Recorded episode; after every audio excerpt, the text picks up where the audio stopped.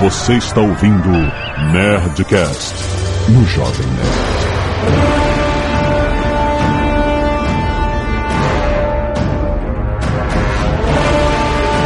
Landa, landa, nerds! Aqui é Alexandre Antônio, Jovem Nerd, e eu quero saber mais sobre as batalhas primevas. Aqui é o Eduardo Spohr, e mesmo sim eu saber... O anjo mais poderoso do meu livro ficou a cara do Azaghal, cara. Essa história. Já estão até botando nome na internet, Azagariel, uma coisa assim. Excelente, cara. Aqui é Azaghal e tem dedo meu no Filhos do Éden. Ai, tudo orgulhosinho. O cara escreveu o livro e o, e o Azaghal começa e fala assim, olha, tem dedo meu do livro. Tem, tem. Tem uma cena que é exatamente... Tem, cara, mas vai... Muito bem, nerds, estamos aqui atendendo pedidos de muitos nerds, porque nós finalmente vamos falar com o Eduardo Spohr sobre o universo de Batalha do Apocalipse e Filhos do Éden, rapaz! Então vamos analisar o Spohr-verso depois dos e-mails. Canelada. Canelada. Ah!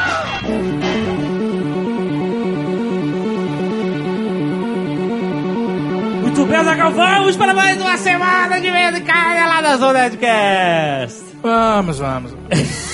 Azaghal, essa semana... Bom, já sabem, nós estamos aqui fazendo um, um programa mega especial sobre Filhos do Éden, Azaghal.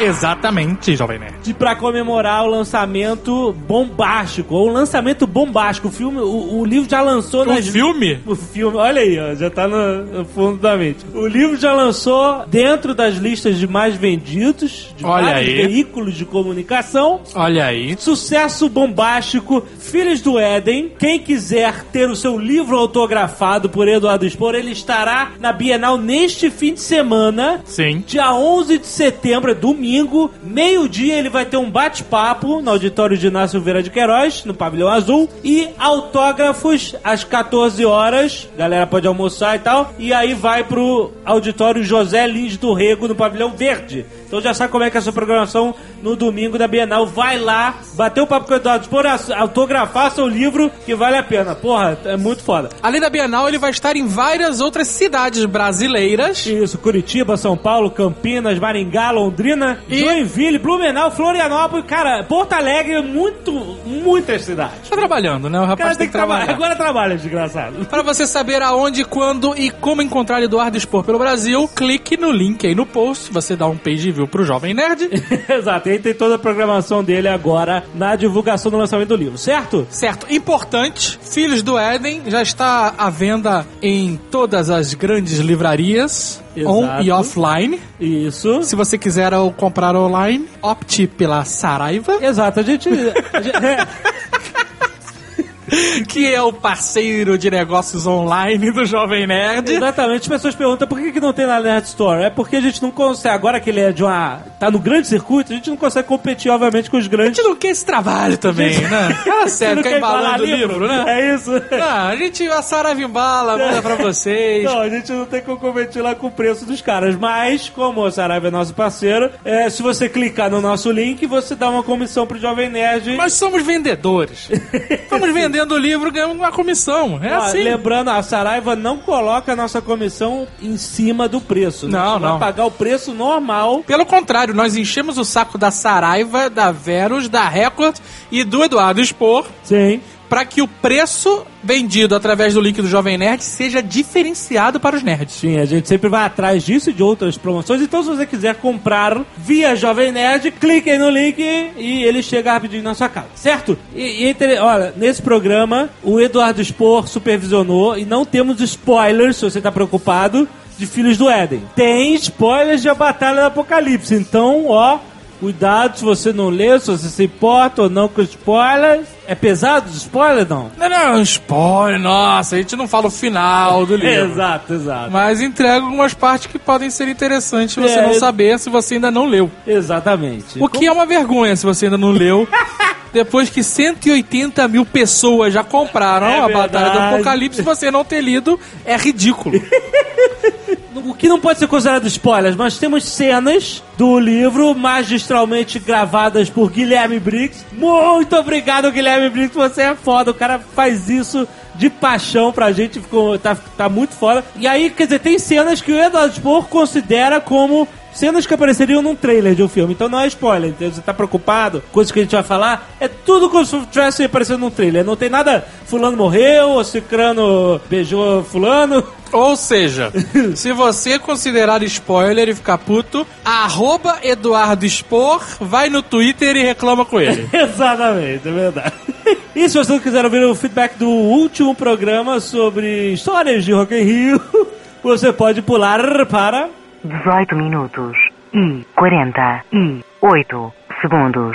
White Snake Forever.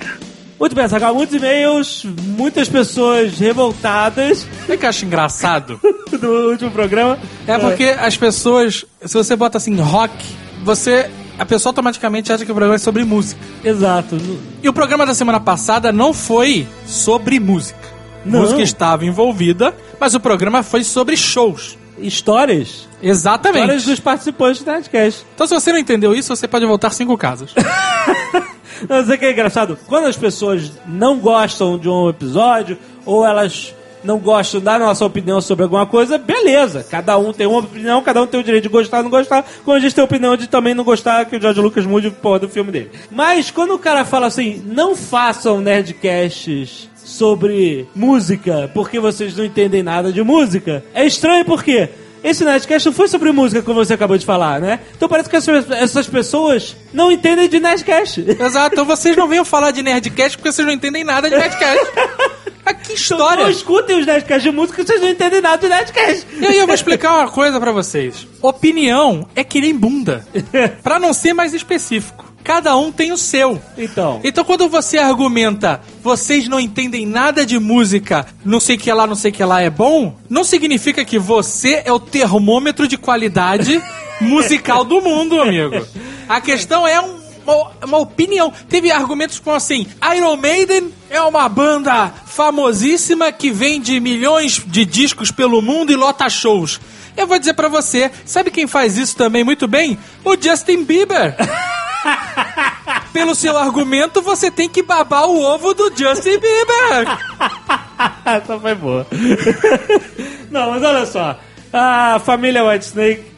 Caraca, a família, família Whitesnake que tem... é uma cobra e o escorpião. Cobra branca e escorpião. É família Scorpion. Caraca, meu irmão. Galera, olha só. Não, não, não achem que só porque a gente tem um podcast, que muita gente ouve, e se esses caras falaram que não gostam, acham uma merda, é, é verdade, ué. Vocês têm razão em gostar do White Snake, eu tenho... Eu, eu, não, não, não, não, não, não, não, não. Eu, por exemplo, não falei nada porque eu só conheço Oi, Nerd, música. Você é um formador de opinião. Ah, pois é. Você não eu... pode dizer que eles têm razão é... de gostar do White Snake, cara. Como assim, cara? Cada um tem razão de gostar. Olha, os caras zoam você que você gosta de Guns N' Roses. Certo. Então, cada um gosta de uma coisa, pô. Exato. Então... sabe o que acontece quando alguém fala que Guns N' Roses é uma merda, ah. que o Axl canta esganiçado? Ah. Sabe? Não acontece nada, cara. Eu não perco um segundo de sono. Não acontece nada. Eu não nada. fico triste, eu não fico revoltado. Eu tô cagando. Quem precisa gostar dele sou eu e ponto final, cara. É, é As pessoas têm que aprender a let it go, sabe? É verdade. Por exemplo, eu nem acho Iron Maiden tão merda assim. Eu exagero um Você... pouco só pra ver vocês desse jeito, cara. É muito bom ver vocês revoltados assim, cara. Ai, ai. Olha, mas eu gosto de This Love. Ah, não, cara, você tá maluco, cara. Foi uma grande balada dos anos oitenta. Mas olha só, vamos lá. Muitos nerds mandaram um vídeo do Away sobre o novo Rock in Rio. Lá vem o Away. Também mandaram vídeos das garrafadas. Do Carlinhos do... Brown. Exato. Certo? E da clássica trollada do Fred Mercury na Glória Maria. Essa é clássica. Essa a gente já falou aqui, inclusive. Já né? falamos, mas tem aí o um vídeo pra você relembrar. Rodrigo Souza manda vídeos da cobertura da Globo do Rock in Rio de mil novecentos e oitenta. Nossa, caraca, mas eu não tô nem ouvindo, eu só tô vendo as imagens. É a maior viagem no tempo do mundo, ah, cara. Que beleza. Clica aí pra você ver. Caraca, e na caraca, o mundo era outro. Funk. Caraca, cara. Não, peraí, peraí. Tem que ver o outro também, cara. Peraí, clica aí. Olha aí, o mundo era um lugar esquisito demais. Douglas D B, Douglas Dagobol, envia uma mega introdução do show do Iron Maiden no Rock in Rio três. E, e aí, isso é o valor da banda? Não, para com isso, pode explicar, é, pô. O Iron Maiden tem capacidade de fazer uma mega introdução, mas eles Sim. não têm capacidade de fazer uma música empolgante. Não! Não exagera, não. Paula Cristiane mandou um vídeo do Iron Maiden que, ao ser obrigado a tocar playback na T V, trollou toda a performance. Cara, esse foi excelente. Esse foi excelente, cara. Vale a pena assistir, cara. Bruce Dickinson pega o baixo, larga o microfone, o baixista fica cantando. Muito bom, cara. Ai, muito bom. Felipe Carlos manda um vídeo do Roupa Nova tocando seus temas. Isso foi explosão de cabeça. A gente zoou, né? E, e é, assim, é, foi final do Sexto Sentido quando eu vi essa porra. Porque encaixa perfeitamente, né, cara? Tem tudo a ver. É o Roupa Nova cantando o tema do Rock in Rio, cara. E, entre outros, né? Exato, cara. Eles fizeram um tema do Ayrton Senna. Não. Sabe a trilha sonora da Ayrton Senna? Não, não foram eles que fizeram. Eles tocaram como se fosse deles. Caraca! Tô te Caraca, falando. Cara. Roupa Nova tá, assim, inserido na cultura musical brasileira de uma forma que a gente não, não Isso esperava. Isso não quer dizer que é bom, né? Leandro Santos manda a notícia de que gostar de rock pode garantir empregos. Olha aí. Excelente. Então, vários amigos de uma menina de doze anos... Ah. Mandaram e-mail falando que o aniversário dela é dia dez do nove e que a gente devia dar parabéns, mas eles não ouvem o Nerdcast, só ela ouve. Ah, só ela? Eles falaram, ela enche o saco falando Nerdcast, então fala logo dessa mulher aí no programa. Ah. Mas se a gente falar, vai acontecer uma enxurrada de pessoas pedindo. Você vai abrir um precedente. Exato, de, de então, Clarice Senna, a gente não pode falar parabéns pra você. Não pode, não pode. Não podemos. Não fala, ninguém falou nada. Primeiro e-mail, Luiz Brandão, vinte e oito anos, arquiteto, São Paulo, capital. Escrevo-lhes para reparar uma grande canelada cometida pelo nosso nobre J P no episódio duzentos e setenta e cinco. Em seu show no Rock in Rio três, o Metal God Rob Halford... Metal Goddess.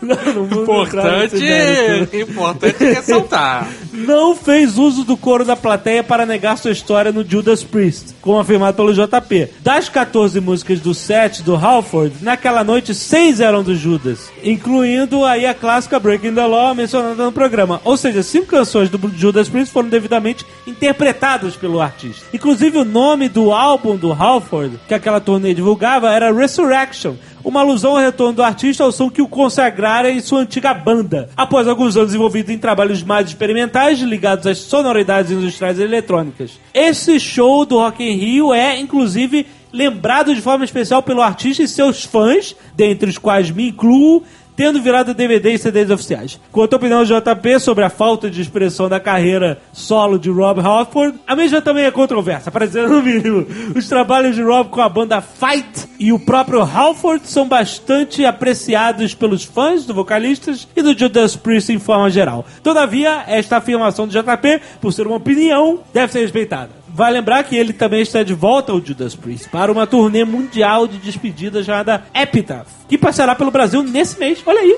Olha aí. Então, Judas Priest. Fabrício, trinta e três anos, Blumenau, Santa Catarina. Não disse o trabalho. Não, não, mas vai, vai. Passou. É o que ele tá desempregado. Hum. Minha canelada... Boa, Jovem Nerd, boa. Minha canelada vem mais para complementar o comentário sobre o Hollywood Rock, sobre a apresentação da Rita Lee comentada, onde nosso colega viu pela primeira vez peitinhos. Na verdade, a modelo que subiu ao palco durante a música Miss Brasil dois mil estava completamente nua. Olha! Tem vídeo. Aí ele diz o vídeo. Tem um link. E o... Calma, Jovem Nerd. O mais importante, a modelo era nada mais, nada menos que Luciana Gimenez. Caraca, maluco! E foi nessa noite que ela, Luciana, conheceu o Mick Jagger, que junto com os Rolling Stones fariam o principal show da noite. Nossa, cara! Olha aí, tudo se encaixando. Agora, esse vídeo que esse cara mandou ah. não é no Hollywood Rock. Ah, não? Não, senhor. Como você sabe? Olha o palquinho, cara. Mas, ué... É um lugar fechado, é uma casa de show, cara. Você não é palco de Hollywood Rock, cara? Eu fui no show do Rolling Stones que não era Hollywood Rock e que a Rita Lee abria. E eu me lembro que ele, ela cantou essa música Miss Brasil dois mil e tinha uma modelo... Tinha a Miss Brasil que aparece aí. Só que no dia que eu vi, ela não tava pelada. Ela usava uma, uma malha, sabe? Pô, então tem um monte de informação desencontrada aí. Incluindo esse vídeo. Mas o que eu vi não era Hollywood Rock, era um show do é, Rolling Stones. Hum. com a Rita Lee abrindo o show pra eles. Eita. Esse cameraman é bem fraco, né? A mulher tem uma hora que para no meio do palco e abre a capa e o cara tá filmando a Rita Lee. Cássio Mancini, vinte e três anos, publicitário barra web developer, Rio de Janeiro, R J. Já fui em alguns shows sozinho e até sei como me portar, mas nesse Rock in Rio vai ser um pouco diferente. Vai ser o primeiro show grande que eu vou levando a minha namorada. E como vai ter muita, muita gente, gostaria de dicas sobre como chegar perto do palco, se é que devo, o que fazer se tiver confusão e vale a pena levar celular? Você deve ser fraco. Como não é? Deve ser um cara grande. Por quê? Porque senão eu não estaria fazendo essas perguntas, né, cara? tá, tá. O cara que se garante leva o celular, né? Não que você possa ser um ninja fraquinho e magrelo, mas pelo visto você não é um cara parrudo. Então, mas ele deve chegar perto do palco. Então vamos às perguntas dele. Como chegar perto do palco, se é que deve? Bem, a tentativa de se aproximar do palco envolve uma série de riscos e você, na sua vida, sempre que faz uma escolha, você envolve uma perda. Quanto mais perto do palco, mais densa é a massa humana. Certo. Quanto mais perto do palco, maior é a chance de você largar a mãozinha da sua namoradinha. Uhum. Então, você pode tentar, cara. Mas é, existe aquela possibilidade de cada um ir pra um lado ou de vocês ficarem mega esmagados. E ele não tem como cercar a namorada, né? Pô, ah, ele, ela isso. vai ficar com a guarda aberta em algum lado. Vai, vai, vai. Principalmente se você resolver fazer cavalinho pra ela. Aí, aí ferrou. Aí, cara. Aí tá, tá ali, né? Tá ali pra massa, né, cara? O meu conselho é não levar sua namorada, sério. Se levar é tipo calça de moletom com calça jeans por cima. Sei. Porque ninguém é de ninguém. Ninguém é de ninguém, cara. Ninguém é de ninguém no show de rock, cara. E nenhum show de massa, não é só o show de rock, não. Uhum. Qualquer show. Tem muita gente, meu irmão. Tu não sabe de quem foi a mão, uhum. o que, que aconteceu, como é, é que rasgou aquela... Não sabe, cara. é, essa, esse é o meu principal conselho se você tá preocupado com a sua namorada. O e que aí? Fazer se tiver confusão? Uhum. O que eu faria, eu partiria pra cima. Já no seu caso... Não, mas você sabia que partir pra cima é a melhor opção? Por quê? Porque quando tem confusão, faz aquele... Pô, sabe uh-huh, qual é? Uh-huh. E fica aquele buraco. Sei. Que a galera quer se afastar da confusão. Se você der alguns passos em direção à confusão... É claro que depende da confusão, mas se for uma briga, por exemplo... Uh-huh. Você vai estar numa zona de conforto... longe da muvuca, que é a galera correndo... E relativamente longe da confusão. Uh-huh. É inteligente isso. Você, aí a galera vai continuar, sabe, abrindo aquela roda gigante. Aí você vem junto com a galera, mas sem estar espremido. Ah, entendi. Essa é uma boa tática, se você quiser tentar. Se você deve levar o celular, uma pergunta, hein? Sem levar. Qual é o seu celular? Depende do celular? Depende. Você pode comprar um celular baratinho, usado, bota o chip nele e leva. Uhum. Se você tá preocupado, eu acho melhor. Ah, mas pode estar preocupado em perder o chip também, né? Ah, mas o chip ele bloqueia, pô. Compra um chip pré-pago, olha aí a solução. Uhum. Compra um celular merda em qualquer camelô, aquele mais chinfrim, que não faz nada, que só liga, um startup, sei lá. Mete um chip nele, pré-pago, bota dez pila no chip, leva pro show, acabou, joga fora. Resolvi teu problema, cara. Joga fora, né? Pode dar pra alguém. Pode dar pra quem, cara? Joga fora, no final do show joga na lata de lixo. Tá resolvido, cara. Tá bom. Bom show pra você e pra sua namorada.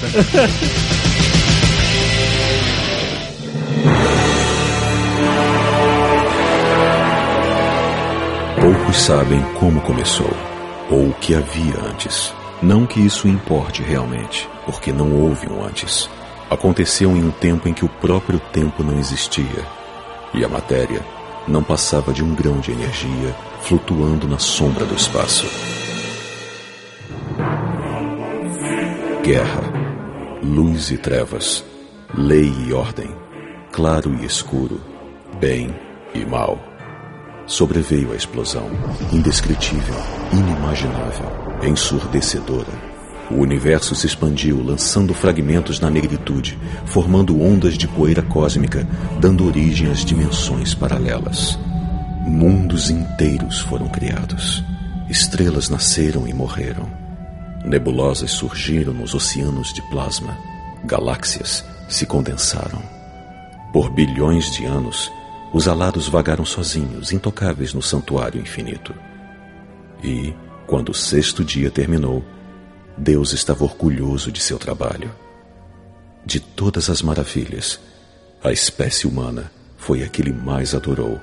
Sua criação podia aprender, evoluir e amar. E Yahvé partiu para o descanso do sétimo dia e deixou aos cinco arcanjos a tarefa de comandar os celestes, reger o paraíso e servir a humanidade, sem interferir em seu curso. Mas, inflados de ciúme e luxúria, os primogênitos invejaram a raça mortal. Miguel, o príncipe dos anjos, decidiu que os homens não eram herdeiros dignos de Deus e resolveu tomar a terra de assalto. Enviou assassinos, fomentou cataclismos, explodiu vulcões, provocou terremotos e congelou o planeta. O paraíso se dividiu. Começou assim uma nova guerra, a guerra civil, a eterna disputa pelo paraíso que persiste até hoje. Reunidos no primeiro céu, Gabriel e os exércitos rebeldes iniciaram uma gigantesca campanha contra as forças legalistas, estacionadas na quinta camada. O quarto céu, Acheron, transformou-se numa violenta zona de combate, onde os querubins lutam dia e noite há mais de dois mil anos. Quando os revoltosos avançaram, derrubando fortalezas e ganhando posição, Miguel ordenou o Raniá, o retorno, determinando que todos os seus aliados que atuavam ou estivessem no plano material regressassem imediatamente. Com o contingente inimigo aumentando, Gabriel fez o mesmo e a Haled foi abandonada.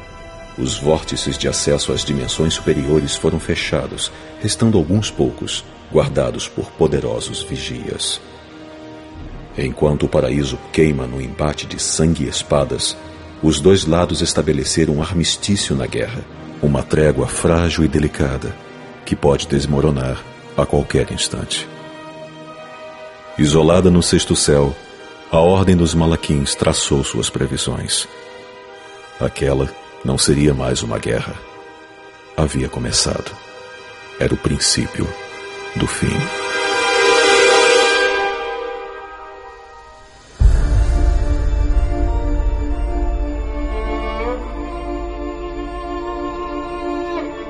Feliz de fazer esse Nerdcast, porque quando a gente fez o Nerdcast número oitenta, que a gente estava apresentando a Batalha do Apocalipse para o público, a gente não podia falar sobre o livro. A gente tinha setenta exemplares à venda. É, né, ninguém cara? tinha lido o livro, só a gente, né, cara? Quase, quer dizer, na verdade, mais de duzentos Nerdcasts depois. Caralho, cara, quanta coisa aconteceu de lá pra cá, cara. Uma coisa de todo mundo, se a gente pensar, é uma, é uma jornada do herói mesmo, né? É, cara. Então, pra, pra quem não conhece essa história, ela é muito legal, porque o Eduardo, nosso amigo, ele, lá em dois mil e cinco, não foi? dois mil e cinco, isso aí, dois mil e cinco. O Dave foi atrás do livro, eu conheci o Dave não tão bem, assim, né, mais ou menos. Eu achava o cara um tanto bruto, né, cara? E aí eu falei, bruto. Esse cara, esse cara é, é o cara meio bronco, né, cara? O cara era maneiro, mas é um cara, assim, meio, meio, sei lá. E aí eu nunca, eu nunca achei que ele fosse ler. Aí eu entreguei para um amigo imaginário e tal, e eu o Dave que veio, né, o Azaghal que veio falar, pô, deixa eu ler o livro do cara, o Dave que foi atrás, né, e pegou e foi o primeiro que terminou o livro, né, cara? Terminei de ler o livro no dia... cinco de maio de dois mil e cinco. Olha aí, ele lembra. Isso significa alguma coisa, né, cara? Nem era livro, tu terminou de ler o encadernado. O encadernado, exatamente. De, de manhã, virei à noite, não conseguia parar de ler, cara. Caralho, meu irmão. Esse livro tem que ser publicado, cara. E a gente ficou tão empolgado lendo, achando o livro foda, e caraca, não acredito que um amigo meu escreveu... esse negócio e tal.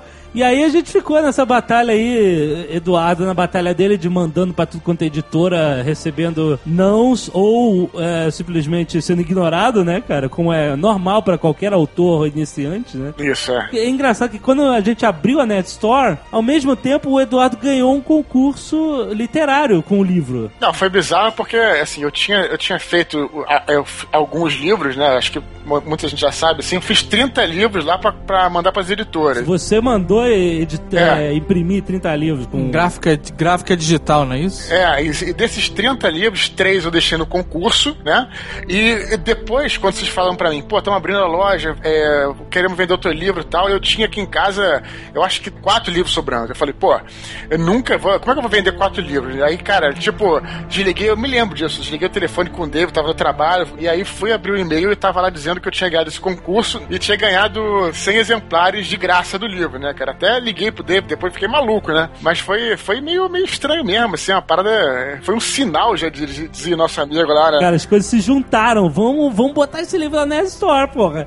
E aí, isso, gente, caraca, como que a gente vai, né, explicar que é tão maneiro o livro que a gente gostou pra cacete? Não podia comentar, ninguém mais tinha lido, né? A gente, vamos fazer um podcast sobre o, o assunto, que também é um assunto legal, o apocalipse e tal, na visão dos seres celestiais em vez da visão humana, né? E aí, cara, foi muito legal, que a gente fez, publicou o Nerdcast e na manhã de sexta-feira mesmo, assim, antes da meio-dia, acabou, cara. Todo mundo ficou maluco e tal, e a gente, meu Deus, que sucesso!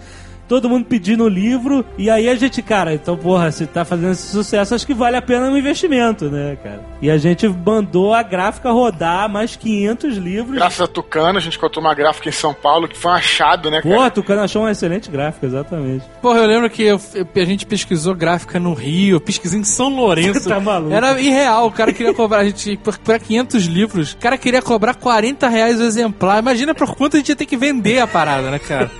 E aí o Tucano falou, não, porra, tem uma gráfica aqui. E aí foi show, porque o preço era legal, deu pra gente fazer um valor razoável pelo livro, né? Foi o primeiro mega investimento que a gente fez na Nerd Store, né? Ah, é? Que foi uma porrada, né, cara? Gente, que era bem mais caro que uma camisa, né? É, é, não, ele tava fazendo quinhentos livros de uma vez só. E foi maneiro, foi o primeiro investimento e foi o que... Sabe, deu muito certo, cara, porque esses quinhentos venderam rapidinho, assim. O Nerdcast não era tão, tão conhecido quanto hoje, né, em dois mil e sete. Começou em dois mil e seis, então tinha um ano de Nerdcast, um ano e pouco. Isso. Né? Não, não chegava nem aos pés do, da, da audiência de hoje. Então a galera foi, porra, que legal, e tal, comprando, ouvindo. E aí é legal que, quando acabaram os quinhentos, a gente falou, porra, você já tinha um, um case legal, né, de internet. É, porque a gente, porra, vendemos quinhentos livros sem propaganda nenhuma na internet. É. quinhentos e setenta, e é uma parada pra, pra uma produção independente que era, era então eu ia pras editoras, fazia direitinho o, o, o material, mandava tudo, né? Mas, assim, aí se passou um ano e meio, mais ou menos, e também nada de ter nenhuma resposta, né? E, e aí... Não, e foi legal porque quando o Eduardo passou a ir atrás de editora e tal, nesse período, a gente tava com o sentimento de nossa missão já está cumprida, sabe? Exato. Quando a gente falou do livro, uma galera gostou, mostramos a, a viabilidade do material, agora ele vai Vai, vai ser moleza pro cara, né? Ele vai levar esse case na editora, porra, que editora não vai publicar? Não, e aí não teve nenhuma resposta, né, durante, durante muito tempo, e aí vocês falam, pô, e aí, Dudu, como é que tá aí de editora? Eu falei, galera, nada por enquanto, não, não rolou nada, né, cara? E a gente foi pesquisar os e-mails que a gente tinha de pedidos de livro, isso já, e-mails acumulados de um ano e meio, mais ou menos, né? Exato. E a gente, a gente chegou à conclusão, aí a gente parou e falou, pô, cara, a gente tem oito mil e-mails de galera pedindo livro, é gente pra caramba. É porque o que acontecia, a galera nesse período, continuou ouvindo o programa, né? O pessoal, os novos ouvintes iam conhecendo o Nerdcast, voltavam pra ouvir os programas anteriores e tal, e iam perguntando do livro, e a gente não tinha mais pra vender, né? E, e esse é um puto exemplo de long tail, né, cara? É, o conhecido cauda longa. Como a parada que tá aí... É... reverberando pela internet, continua fazendo efeito a longo prazo. Exato, né? Muito maneiro, né? A gente não tinha noção que, né, que isso podia acontecer, que o público ia crescer, ia ouvir aquilo e ia querer mais, né? Quero mais, quero mais. E a gente viu, cara, então vambora, vamos... Eu lembro que eu perguntei, cara, quanto tempo demora se você fechar com uma editora hoje? Quanto tempo vai levar pro seu livro estar nas lojas? O Dudu falou assim, uns... Três, quatro meses. É, até fazer revisão, diagramação, aprovar, tudo. Isso é uma coisa que não é rápida, né? É, pô, será que a gente consegue vender quatro mil livros em três, quatro meses? Na pior das hipóteses, né? Aí a gente, vambora, vambora. Acho que rola, né? Só que aí a gente teve um problema, que era o espaço físico pra guardar quatro mil livros. É, era bizarro, cara. O estoque da Nerd Store ficava na casa deles, né? Isso. Dá pra fazer um cômodo de tijolos de Batalha do Apocalipse. Dá pra fazer um outro quarto. Não dá, velho? Dava, dava. Porque cada, cada amarrado de tijolo vinha com seis livros dentro, né? E aí o cara mandou pra minha casa dois mil livros, que a gente pediu metade, né? Falou, vamos pedir metade, hum. E aí ao tempo de ver, sair esse primeiro estoque, a gente conseguir espaço, na verdade, pra ter o resto, né? É. E foi um, um puta investimento, porque o que aconteceu? Esses dois mil primeiros, esses livros esgotaram em um mês. É, foi na pré-venda. A gente fez um mês de pré-venda e no dia que lançou o livro, já não tinha mais. Já tava o segundo estoque. Exatamente. Foi animal isso, cara. Cara, mas isso é muito maneiro, porque é uma união de forças, né, cara? Primeiro que Eduardo escreveu uma história foda. Batalha do Apocalipse é foda pra caraca. Esse Se fosse um livro detalhe, ruim, não né? tinha vendido essa porra toda, né? Ou teria vendido alguns e a gente teria sido massacrado, né, Exato, né? Segundo que a gente falou com o coração mesmo. Pô, o livro é foda mesmo e tal. A gente fez aquele esforço todo. E depois a galera espalhou isso pra todo mundo, todo mundo criando comunidade no Orkut. É, isso que é o mais impressionante da parada. O poder de, de comunicação de qualquer mídia tem um limite. Exato. Né? Seja a Rede Globo ou o Nerdcast. Exato. A gente alcança um público limitado pelos espectadores. Tele, Sim. rádio ou pod. Mas o que fez a parada ser o que ela foi e ainda é, foi o boca a boca, cara. Não, não é impressionante? Isso é foda. É a galera que comprava o livro, gostava, recomendava. Né? A Bárbara Mioto comprou uma, um mini container de livros que ela comprava pra dar de presente pras pessoas, lembra? É, lembro. Caraca, então essa galera que emprestou o livro, que passou adiante, que deu de presente, que falou pra galera comprar, cara, é que é muito foda na Pô, história, né? na equação. Na equação, essa é a diferença da equação, cara. Inclusive, no Filhos do Éden, né, o prefácio ele é todo dedicado é, a essa galera. Então eu botei lá é, uma mensagem aos leitores da Batalha do Apocalipse falando exatamente isso, cara, que se a Batalha do Apocalipse tem um herói, não é o Avalon, não é, são os leitores, cara. Os caras que realmente, tipo, sem querer nada em troca, pegaram aquele livro debaixo, levava debaixo do braço, liam no metrô, levavam pra escola, pra faculdade, pro trabalho, recomendavam. Foi o que fez a diferença, foi exatamente o que você falou. Não fosse isso, jamais, né, cara? Teria, teria alcançado esse, esse patamar. Quando ele resolveu fazer essa tirada de quatro mil e pouco, a gente falou, não, agora vamos fazer um livro profissional mesmo. Porque não tinha orelha, não tinha orelha. Não antes, tinha né? orelha, exatamente, é. né? Aí vamos fazer um livro com orelha, né? Vamos fazer caprichado, com, com brilho nas letras, não sei o que lá. Aí beleza, pegamos a imagem, a célebre imagem da estátua do anjo, né? Naquele vale devastado. E eu botei no programa, quando eu abri a imagem no programa pra editar ela e acertar, a imagem era minúscula em D P Is. setenta e dois D P Is. Ela tinha uma resolução, uma qualidade bem baixa pra imprimir. A gente, caraca, a gente vai fazer uma parada maneira com a orelha, que pra nós o ápice de profissionalismo era ter uma orelha no livro.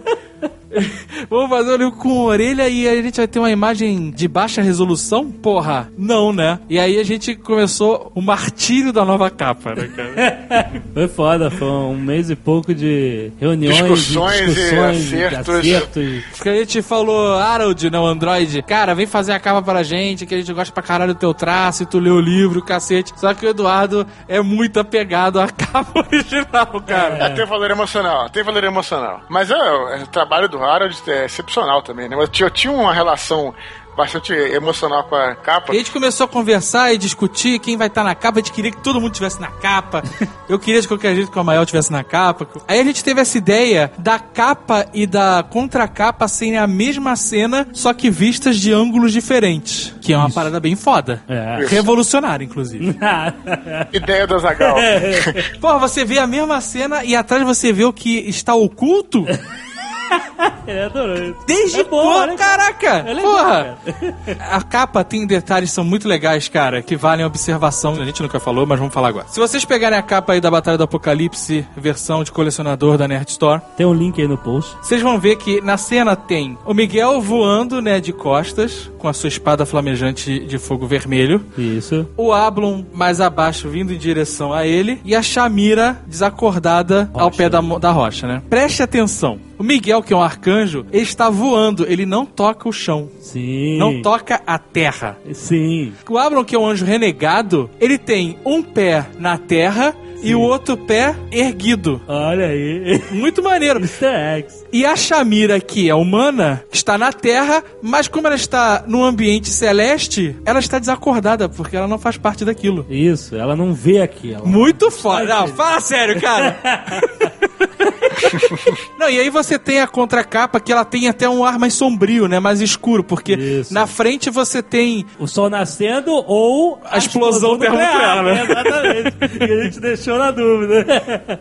E na parte de trás você tem a parte mais sombria, você tem as costas do Avalon, e aí você percebe totalmente que então um pé no chão, outro não. Você tem o Miguel recuando do ataque dele, você tem o Apollyon vindo em direção a ele, né? Isso. Como um novo elemento. E você tem o Lúcifer encarando o leitor. Olha só. Com ele sendo o verdadeiro mestre dessa porra. Se você reparar, todas as espadas apontam pro Lúcifer na contracapa. É, é muito... cara, palmas, palmas virtuais aí.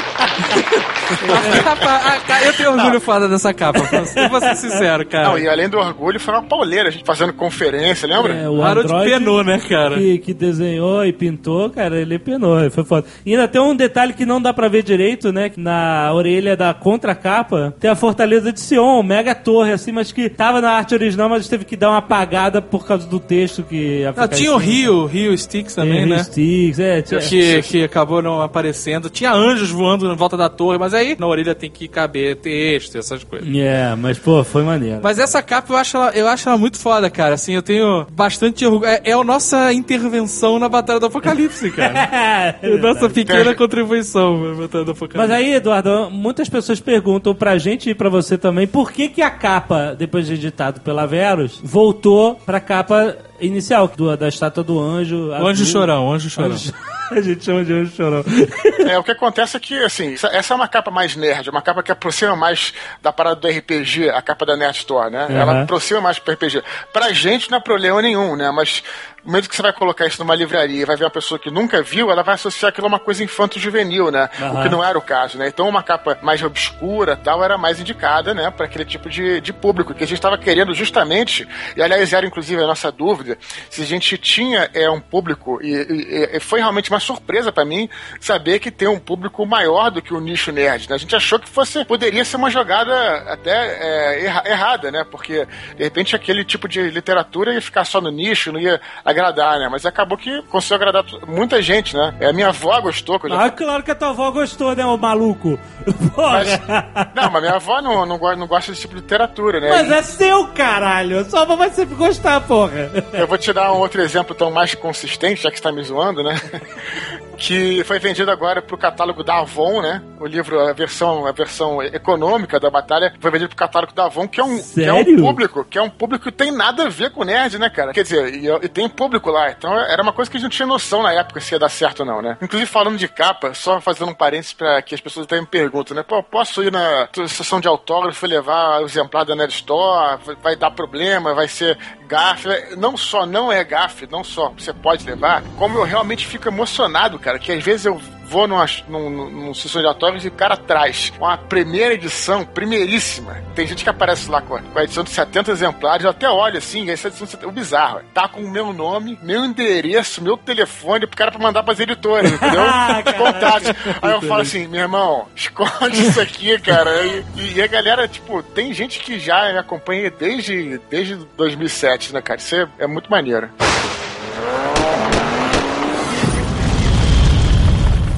A história continua com, depois desses, desse sucesso desses quatro mil, você sendo contratado pela editora Verus, que é um selo da editora Record, uma das maiores do Brasil. A minha editora, a Raíssa Castro, ela estava em casa falando com a filha dela. O meu trabalho agora é procurar títulos novos, você conhece algum autor brasileiro, cria um livro de fantasia e tal. Aí o namorado da filha, que estava no sofá e é ouvinte do Nerdcast, falou assim, ah, você conhece a tal da Batalha do Apocalipse e tal, blá, blá. E aí você viu que já foi, já deu, o ciclo se fechou, né? É. E aí ela foi vir falar comigo e tal, e a gente começou as conversas até chegar ao contrato que realmente foi lançado em, acho que foi junho ou julho de dois mil e dez, foi quando foi lançado pela, pela Verus, né, pela Record. Exatamente, pouco depois do, do grande case que a gente fez lá de quatro mil livros. O que foi doido, né, que a gente tinha um estoque residual, você lembra disso? E aí o Dudu, vou, vou lançar pela Record e tal, e a gente, porra, maneiro. E aí nós tivemos a brilhante ideia de transformar o livro automaticamente numa edição de colecionador.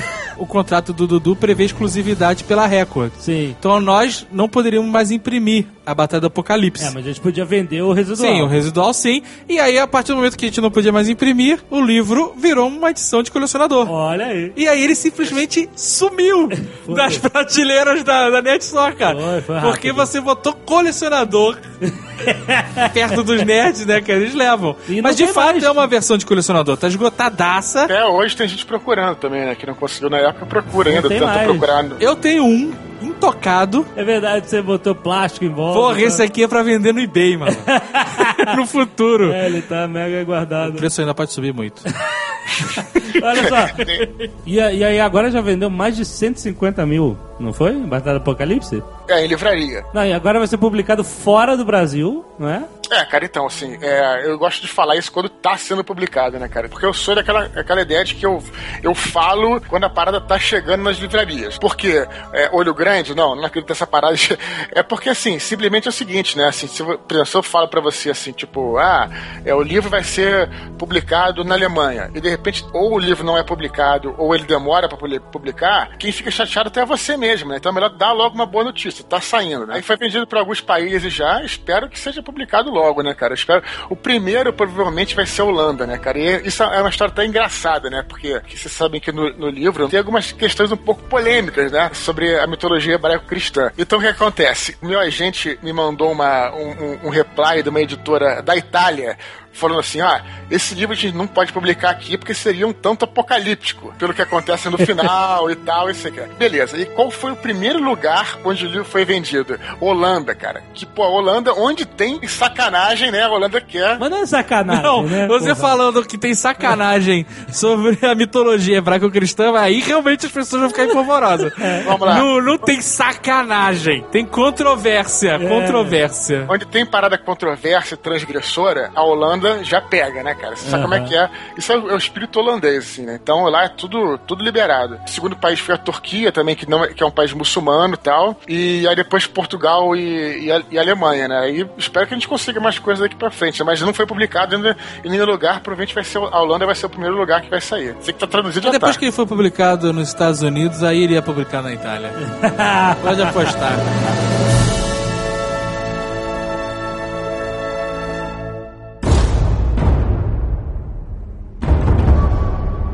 Kyra não soube como, mas retomou a razão quando sentiu o ar voltar aos pulmões. Abriu os olhos lentamente e enxergou a caverna brilhando, destacada a partir de flutuações de calor. O assalto de Yaga fora tão violento que fizera o coração acelerar. Como resultado, o corpo esquentou e, de uma hora para outra, ela estava mais uma vez como no interior de uma grande fornalha. Todos os seus poderes regressaram de forma abrupta, uma sobrecarga que, se não fosse estancada, mataria a todos numa explosão sem igual. O esquife que a prendia derreteu, evaporou numa coluna de gás. Dos olhos surgiram labaredas vermelhas e das mãos nasceram tufos de chamas. Avistando Yaga através da densa atmosfera, Kyra agiu em autodefesa. Quase que por instinto, uma radiante bola de fogo brotou entre os punhos, tão quente que o núcleo solidificou com fagulhas de magma girando no centro. A esfera partiu praticamente sozinha, atravessou o salão desatando faíscas. Acertou Yaga no rosto. A explosão derreteu as pilastras mais próximas, fazendo a catedral sacudir. Uma brasa endurecida atravessou o olho direito da Rashmalim, abrindo um buraco no crânio. Os cabelos negros se colaram à pele. O esqueleto se incinerou por completo. A malha do vestido se desintegrou, expondo as costelas tostadas. No ardor do combate, Kyra não se deu conta do que tinha feito, nem parou para pensar na brutalidade de suas ações, fossem elas legítimas ou não. Só queria seguir adiante. Tinha contas a acertar. Virou-se de costas e afrontou o anjo branco, ainda inflada de fogo e calor. Havia algo de familiar nele, como se já tivessem se encontrado. Ossos do ofício, lamentou Andril, fitando o avatar carbonizado de Yaga. Ela sabia o que poderia acontecer. A Arconte olhou para as próprias mãos. Elas ardiam. Era a oportunidade de salvar seus amigos. Se pudesse ao menos incapacitar o rival, sairia dali com Uraquim e Levi ainda vivos. De onde nos conhecemos? Ela precisava saber. Trabalhamos juntos por vários anos. A expressão era irônica. Não se lembra de mim, não é? Yaga fez um serviço brilhante. Pena que não foi perfeito. Kyra deixou que mais labaredas se escalassem seus ombros e com isso esperava assustá-lo. Mas Andriel era um arconte também e não se impressionava tão facilmente. Convencida de que o inimigo nada diria além de insultos, a ruiva repetiu a conjuração da bola de fogo. Dessa vez mentalizou um jato escaldante, que começou com uma chispa até virar uma língua de chamas. O ataque partiu em linha reta, um crepitar característico das fogueiras em brasa. Mas o anjo branco era um adversário à altura e estava consciente de seus poderes, enquanto Kyra tateava no escuro. Contra-atacou com uma rajada que reunia gás congelado e pequenos flocos de neve. As energias opostas se encontraram numa admirável detonação de vapor, com a experiência do agente de Miguel suplantando a fúria inocente da moça. O sopro gelado atacou-lhe os pulmões, fazendo-a anelar. Os músculos ficaram dormentes, os tendões se retraíram. Ela caiu prostrada na escadaria do templo. Andriel vencera. O anjo ficou de cócoras, moveu o pulso num movimento circular. Da unha, cresceu uma lâmina cristalizada que se alongou feito uma estaca, até tocar o peito de Kyra. A ponta rasgou a malha da blusa e começou a penetrar a carne. Devia tê-la matado antes, mas Yaga teve essa ideia. Pior para ela. Ergou a cara num sorriso malévolo. Eu sempre quis fazer isso, Centelha. Vou acabar com você, e agora ninguém vai me impedir. Num ímpeto de crueldade e prazer, o Celeste afunilou o aguilhão para a estocada final. O pior, ela pensou, seria morrer daquele jeito, deitada num altar congelado, sem nem ao menos saber ao certo quem era ou por que lutava. Mas o gosto do triunfo virou frustração quando Andriel sentiu uma fisgada na base da espinha. Que truque dos infernos é este? Resmungou, cuspindo as palavras numa golfada de sangue. Quando olhou para o peito, reparou que uma folha de aço despontava para fora, tingindo de vermelho sua túnica alva. Recurvou-se para vomitar a hemorragia, quando outro anjo apareceu atrás dele, removendo a espada fincada nas costas. Daniel! Exclamou Kyra, com um misto de surpresa e alívio. Era o exilado, o espião que a salvara do tiro. Desprendia o mesmo cheiro de álcool e usava as mesmas roupas surradas, agora cobertas por uma velha jaqueta de couro marrom. Andriel desabou, estrebuchando e gemendo em reações convulsivas. Daniel pisou na cabeça dele e tornou a cravar a espada, dessa vez buscando o coração. Cutucou várias vezes, mas o aço raspava num objeto sólido e impenetrável. Levante-se! Daniel ergueu Kyra do chão. Rápido, garota, não temos o dia todo. Não podemos deixá-los! Ela gritou. Olhou para os companheiros feridos, tentou reviver suas chamas, mas a energia não veio. Estava indefesa de novo. Não temos mais tempo! O exilado agarrou com firmeza. Vamos! Espere! Na afobação, ela havia esquecido que ainda segurava a pirâmide. Guardou-a na mochila e sacou a pistola. Puxou o gatilho, mas a arma travou. Esqueça! Advertiu Daniel. Ele vai se regenerar logo. Temos que fugir para onde o tecido é espesso. Não vou abandonar meus amigos. Já abandonamos. Ele a arrastou o túnel afora e sem seus poderes não havia como resistir. Não podemos enfrentá-los neste santuário. Há mais deles. Estão chegando.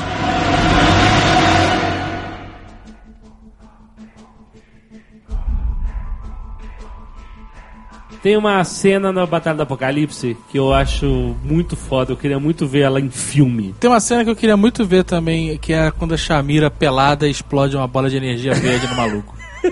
É, o fogo verde, né? Uhum. Deve ser maneiro não, pra caralho. Não, na H B O. Ia ser foda! Foda! Tem nudez no Filhos do Éden muito? Não, nem não tem, tem, né? Mas apesar de ser mais sensual em certos pontos, isso é verdade. Não, não é não, cara. Aonde que é sensual, cara? Não, tem uma cena de nudez, tem, tem uma, tem uma, tem uma no início. Olha tem? Só. Tem, tem. Aonde, cara? Quando a Kyra tira a roupa lá e pra tomar banho. Ah, isso não é nudez. Tá. Olha só. O Apollyon vem no plano espiritual voando pra cima da C M. Ele vem preparando uma porrada que ele vai dar nela, enquanto ele vem vindo, mexendo o braço, indo pra frente pra dar o soco. Ele vem mudando de realidade, ele vem passando do plano astral pro plano material. Isso, e aí é. Ele vai mudando a forma dele, porque a representação dele no plano é, material é totalmente diferente, né? Isso, e, é. e é uma cena muito foda. Ele dá porrada já no plano material. Eu, caralho, eu vibrei muito com isso, cara. Vi a parada em câmera lenta, sabe? Você vibrou porque, na verdade, não é tão simples você passar de um plano pro outro, né? E a mulher tava Sim. tranquila na, na expectativa de, ah, esse cara vai passar direto. Exato, e ele veio... muito foda, né? E aí eu queria entender melhor, assim, o, a diferença entre o plano espiritual, o plano astral, o plano etéreo, o plano das sombras, o tecido da realidade. Primeiro que tem essa, essa ideia primordial, uma ideia mitológica primordial, né? Que ah. existe um plano invisível que sustenta o plano visível. Essa é uma certo. ideia que está presente em todas as religiões. Uhum. Começou na época mesmo do homem de Neandertal, pela observação da natureza. Então ele olhava que o cara estava ali quente, é, falando com você e, e vivo, daqui a pouco estava morto, frio, começando a apodrecer. Então alguma coisa que existia ali não existe mais. E para onde é que foi essa coisa? Então começavam, eles começavam a, se, a refletir, né, se existia algum tipo de, de, de, de ligação aí, né? Então, e no caso da batalha, né, o que existe é o tecido da realidade se formou a partir da consciência coletiva da humanidade, com uma maneira até inconsciente de você negar aquelas coisas que eles não conseguem compreender. Então, por isso que, por exemplo, você não pode lançar uma bola de fogo no meio da rua, né? Porque essa energia, ela vem dos planos espirituais e o tecido da realidade bloqueia, né, essa, esse tipo de energia. Antes da humanidade, então, não existe diferença, não existe tecido da realidade. É, não existiu tecido da realidade, né? Era, era tudo a mesma coisa. E o ser humano é que criou essa, essa barreira justamente para demistificar aquilo, né? Então, existe... É, A primeira, a primeira camada do mundo espiritual é o ghost, do outro lado da vida, né? Então tem aquela camada dos, dos, dos fantasmas mesmo, que estão ali, né, vagando e tal. A camada mais profunda é a camada dos espíritos etéreos, né, que é onde estão os deuses antigos, né? Se você subir lá no, no topo do Monte Olimpo, você, no plano material, vai ter um... Sempre, nunca existiu nada lá, né? É. Mas e, e essa representação, ela é construída nesse outro plano etéreo, né? Então existe, se for no plano etéreo, existiria lá um... Então, Na idade, na idade média ainda, onde o tecido começou a se, se, se engrossar, né? Então, assim, é, às vezes eles conseguiam, nessa época eles conseguiam ver Avalon. Avalon estava lá no planetário. Eles conseguiam ver, porque o tecido ainda era fino. E depois, com o tempo, o tecido foi se engrossando, a ilha de Avalon foi, é, foi consumida, desapareceu, né? Shamira fala, assim, né? Na idade média ainda, é um dia calmo, você ainda consegue enxergar a ilha de Avalon, né? E daqui a pouco ela vai, vai desaparecer. E ela foi isso, ela foi reverteu pro planetário. Então, esse é o plano, né? Ah, e a maneira que você mostra que, apesar de você ter dito que o, o tecido da realidade se engrossou com fuga da humanidade, da, da, dessa parte mística, né? A, com a indústria, etcétera, né? O, esse pé na realidade da ciência. Nosso afastamento com as coisas fantásticas, né? Isso. E aí, é. mas apesar disso, ainda existirem, é legal ainda existirem os pontos pontos em que o tecido da realidade é mais fino, né? Você vai numa igreja, num lugar que tem muitas pessoas de fé, rezando com pensamento em Deus e etcétera, mas o tecido ali da realidade é mais fino do que em outros lugares, entendeu? Isso, isso é muito maneiro, né? Ter esses pontos, o que explicaria, né? Tantas histórias fantásticas, né? Você ter que ir para um lugar certo para fazer certa coisa mística, né? Porque ali é um ponto mais fino do tecido da realidade, onde você pode evocar uma magia, ou um encanto, ou, ou sei lá, né? Fazer uma oração mais poderosa, essas coisas, né? É, não só em lugares assim, como vou dizer, é, como igrejas, tal, santuários, como lugares, por exemplo, mais isolados, como no meio da floresta, né? Então, assim, é, isso. é lugar, lugar mais afastado. Então, é, aí exato. Você tem, né, tem uma... É, menos gente. Então, o tecido, obviamente, é mais fino. Então, vai, vai variando aí, né? De, dessa coisa. Sim, isso é muito legal, porque traz isso um pouco pra nossa realidade, né? Porque tem muita gente, por exemplo, religiosa que, que viaja pra Jerusalém, entendeu? Pra, pra ter esse contato mais próximo com as origens, né, da sua religião, né? Por que que ela acha importante? Eu acho maneiro isso. Pô, Jerusalém seria um ponto onde o tecido da realidade é, é muito mais fino por causa disso, né? É a convergência de três religiões, de três grandes fés, de grandes é, acontecimentos místicos do passado, né? É, isso tudo se encaixa dentro do universo Batalha do Apocalipse muito bem, né? Tanto é que a fortaleza de Sion, né, que é o grande, a grande torre dos, dos anjos, fica lá, só, é. que no, só que no planetário, né? né? E aí isso é maneiro, que isso explicaria por que que a humanidade tem essa ligação religiosa, mística tão grande com esse lugar, né, cara? Por que que dá merda até hoje, né? Por que que as pessoas disputam o controle desse lugar até hoje, né? E sempre disputaram, né, cara? É muito legal você trazer isso pro universo e colocar essa coisa por trás da cortina e explicar, né, cara? Essa parada das magias, cara, de proteção do Avalon, cara, foram muito fodas. Por quê?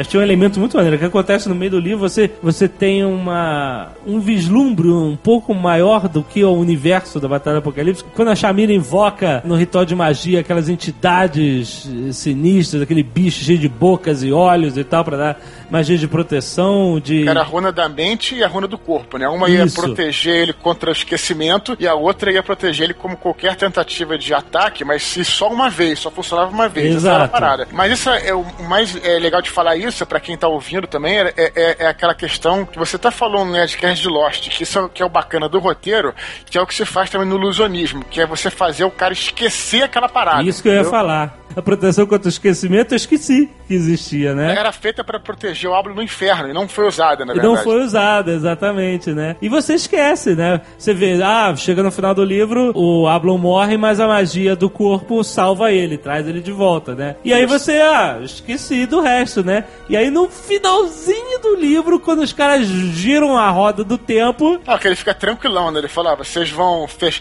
rodar a roda e não vão lembrar de nada. E beleza, né? Então, né? E aí Tum, a porra da magia do contra o esquecimento, ele é o único cara que lembra de tudo, cara. É muito foda.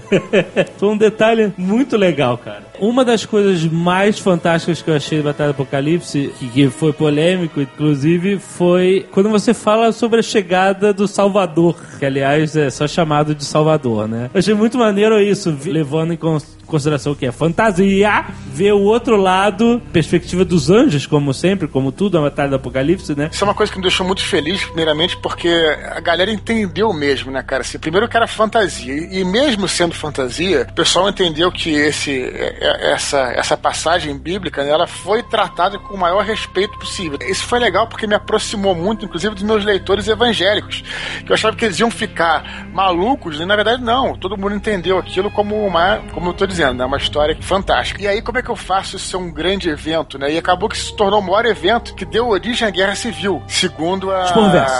é, segundo a, a história, né? Porque ele não seria filho, né, de Deus, ele seria filho de Gabriel, né? Porque o Gabriel veio anunciar, né? Segundo a Bíblia, veio anunciar a vinda de Cristo a Maria, né? Segundo. Na verdade, foi, foi isso.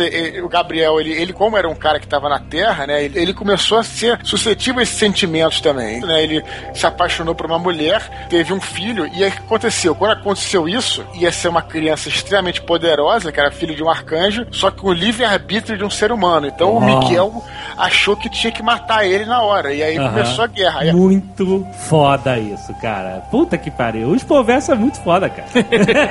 Tô te falando, cara. É muito maneiro. Esses detalhes, cara. Isso nem faz parte da, da, né, da trama principal zona da, do Batalha do Apocalipse, né? É um detalhe tão crível dentro do, da proposta do universo que você criou, né, cara? Faz todo sentido, cara. É muito maneiro. Gabriel era o único arcanjo que vinha na Terra, ele vinha pra Terra escrotizar. Ele era tão invejoso, tão arrogante quanto o próprio Miguel, né? Antes disso, né? E aí o fato dele ter vindo pra Terra e ter se apaixonado por uma mulher humana mudou tudo. E aí ele conseguiu enxergar, conseguiu entender o amor que Deus tinha pelos, pelos filhos dele. Então aí teve a cisão dos arcanjos, né? Ele se separou de Miguel e foi defender a humanidade, né? Foi o início da Guerra Civil, né? Eu queria que se fosse essa figura tivesse essa importância grande na história também. Você tá falando de mitologia, você não pode ignorar a vinda de Cristo, né? Então é, era isso. Agora, como é que ia colocar isso num, num universo que não tinha Deus? Quer dizer, Deus estava adormecido. Como é que ia colocar isso, né? Então, eu fiz dessa forma e faria sentido, porque o Gabriel foi o cara que veio, né? Assim, foi ele que trouxe essa anunciação, né? Na segunda Bíblia. Foi aí que os editores italianos falaram o quê? Jesus, eco, filho de eco. Gabriel, eco, mas nunca! Pra mim, só não é mais foda do que depois a conclusão de que Deus não está adormecido, que é o que a gente acha a história toda, mas que Deus se dividiu e se transformou no que é a humanidade, né? O, o ser humano, humana, o livre-arbítrio, né? A alma humana, né? E é, é um conceito que existe. Um conceito Rosa Cruz. que as pessoas têm uma fagulha divina. E fazia todo sentido com o ciúme de Miguel, de não deixar ninguém chegar perto lá, de mostrar por que, que a humanidade é tão especial, né? Por que, que os anjos, né, que eram alguns, né, eles têm esse problema com a humanidade, né? A humanidade é parte de Deus, né? E esse livre-arbítrio, né, isso é parte de Deus, né, cara? E eles não têm isso, né, cara? É a energia imortal divina que tá dentro de nós, né? Foi essa herança que Deus deixou pra, deixou pra gente, né? Segundo essa história. Exatamente, não, e faria todo sentido com o sétimo dia, né? Deus Isso. descansou? Não, Deus se derramou sobre todos, né? Deus se transformou em todos nós, né, cara? É muito foda, né? E, e isso faz com que o livro seja mais do que uma aventura, um, ou a fantasia, né? Fantasia é, mas é... ele faz com que a gente pense, né? Deixa a gente intrigado, deixa a gente com um gostinho de que legal esse conhecimento, nunca tinha parado pra pensar nisso, ou então eu já tinha parado pra pensar nisso, que legal que outras pessoas pensam nisso, é um conceito ótimo. Esse conceito final de Deus, da onde veio isso pra você, assim, por que você achou importante colocar na história? Você pensou desde o início nisso? Esse conceito é muito comum no Oriente, né? Porque a gente até falou agora, em algum Nerdcast esse aí, que existe a diferença dessas religiões orientais e ocidentais, né? No Ocidente, né, aqui nossa, nossa religião, é Deus é uma parada que tá distante, tá separado, né, cara, da isso. gente, né? Então existiu, existiu isso com a queda, né? Com a, agora eu tô falando, eu não tô falando do livro, eu tô falando da mitologia, né? Então, assim, a, a queda do homem foi isso, né? Foi a separação de Deus, né? Então, assim, no Jardim do Éden, né, era todo mundo junto, Deus, homem, mulher, tudo, era tudo uma unidade, né, cara? Isso. E quando teve a queda, né, o ser humano se separou de Deus. Então, é, existe essa coisa de Deus ser alguma coisa é, distante que tá acima, né? Tá, você olha pra cima e tal. Uhum. Nas religiões orientais é totalmente diferente, né? Deus é uno com o ser humano e com a natureza. Então, ele tá dentro de você.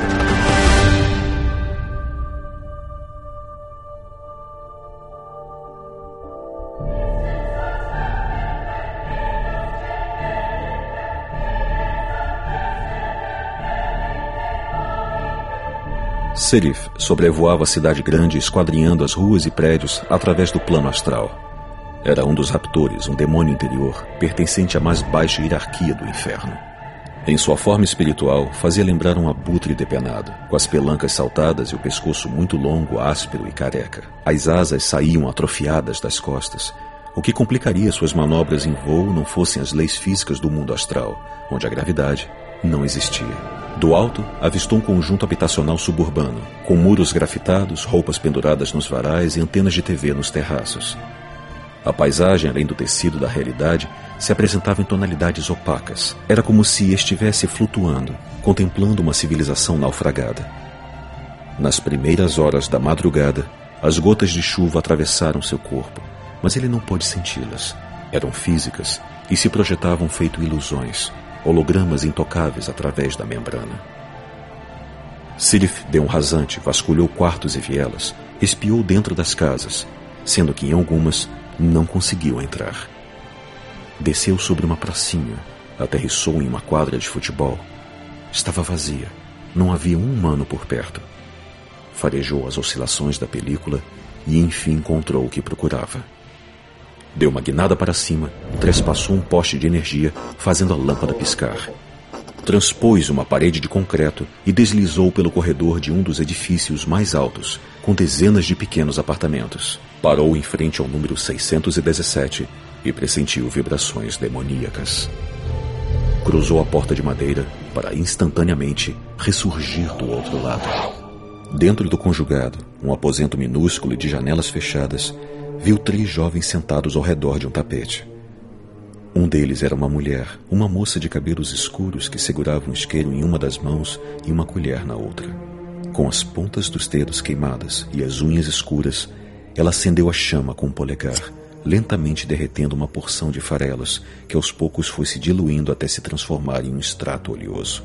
Logo atrás deles, no plano astral, dois demônios se acotovelavam, espremidos como quem assiste a um espetáculo. Sirif os reconheceu. Um era Guf, uma criatura retorcida, de olhos rubros e repleto de perfurações pelo corpo. A teixa era esverdeada e, por ser desprovido de genitália, era impossível descobrir o sexo. À direita, deitado de barriga para cima, estava o diabo que chamavam Bacal, um ser magricelo com um imenso buraco no corpo que atravessava o externo. O coração estava exposto, um órgão murcho e necrosado, com veias negras e pregas vermelhas. Um dos rapazes pegou do chão uma seringa usada, apertou o êmbolo, aproximou-se da droga e então a sugou. Com os músculos estremecendo, girou o punho para enfiar a agulha no braço. Quando o estendeu, Sirf notou que a superfície da pele estava rija, cheia de furos e bolhas, lanceada por múltiplas penetrações anteriores. Moveu as asas para frente, levitando na direção de Goof, que ainda não lhe havia atentado. Ei! Chamou os demônios. Evocou-os pelo nome profano, tal qual foram batizados no inferno. Assim como ele, eram espíritos de antigos seres humanos que haviam decaído ao abismo, abandonando sua identidade carnal e renascendo como figuras satânicas. Agora não! Goof aguardava o jovem espetar o braço. Não agora! O rapaz pressionou a injeção e a substância correu para dentro do corpo, provocando uma sensação temporária de êxtase, desprendimento e elevação. Os joelhos relaxaram e ele desmaiou. Goof inspirou profundamente, experimentando as mesmas impressões, para com isso fortalecer a sua aura, alimentada por constantes infusões de energia. O processo era ritualístico e levou cerca de dez minutos, quando finalmente a euforia acabou, dando lugar a um mal-estar repentino. Era a vez de Bacal entrar em ação. Recomposto, Goof torceu a cabeça e voltou-se para Sirif. O que você quer? O tom era severo. Sabe quem eu sou? Eles já haviam se cruzado em algum buraco, mas era difícil lembrar da cara de todos. Os demônios não fazem amigos, apenas aliados passageiros. A mim parece mais uma galinha. Escarneceu, mirando as asas defeituosas do raptor. Diga logo pra que veio. Não vê que eu tô ocupado. Ficou agressivo. Está na minha área. Sou Sirif. Apresentou-se o raptor, inabalável ante a zombaria. Conhecemos-nos em Zandrak. Ah, ah, sei. O diabrete baixou a voz. Em vez da injúria, passou ao sarcasmo. Sirif, a que devo o prazer? Escutei que é você que controla este setor. Sim. Sou eu mesmo. Sorriu com ar sinistro. Pegou-me no meio da rotina de trabalho. Tenho uma proposta que lhe apetecerá, estou certo? Goof ouviu respirações ritmadas. Olhou para a esquerda. Bacal estava trepado nas costas de um dos garotos, sugando toda a força que lhe restava, deixando-o vagaroso e sonolento. Desembucha, Sirif! Exigiu Goof. Chegou em hora pouco propícia. Serei sucinto, pois não há um instante a perder, avisou. Localizei dois anjos no plano físico. Quero sua ajuda para capturá-los. No plano físico? Tal situação era rara. Sim, há alguns dias num posto de gasolina a leste da fronteira. Por que não deu conta deles? Goof lembrou que Sirif era influente. Soube que comanda uma pequena brigada. Uma brigada não é suficiente, explicou. Há um querubim entre eles, um lutador sanguinário e feroz. Precisamos recrutar uma horda. Por isso veio até mim. Era óbvio. De quantos necessita? De muitos. Todos que puder reunir. Fale em números comigo. Mil.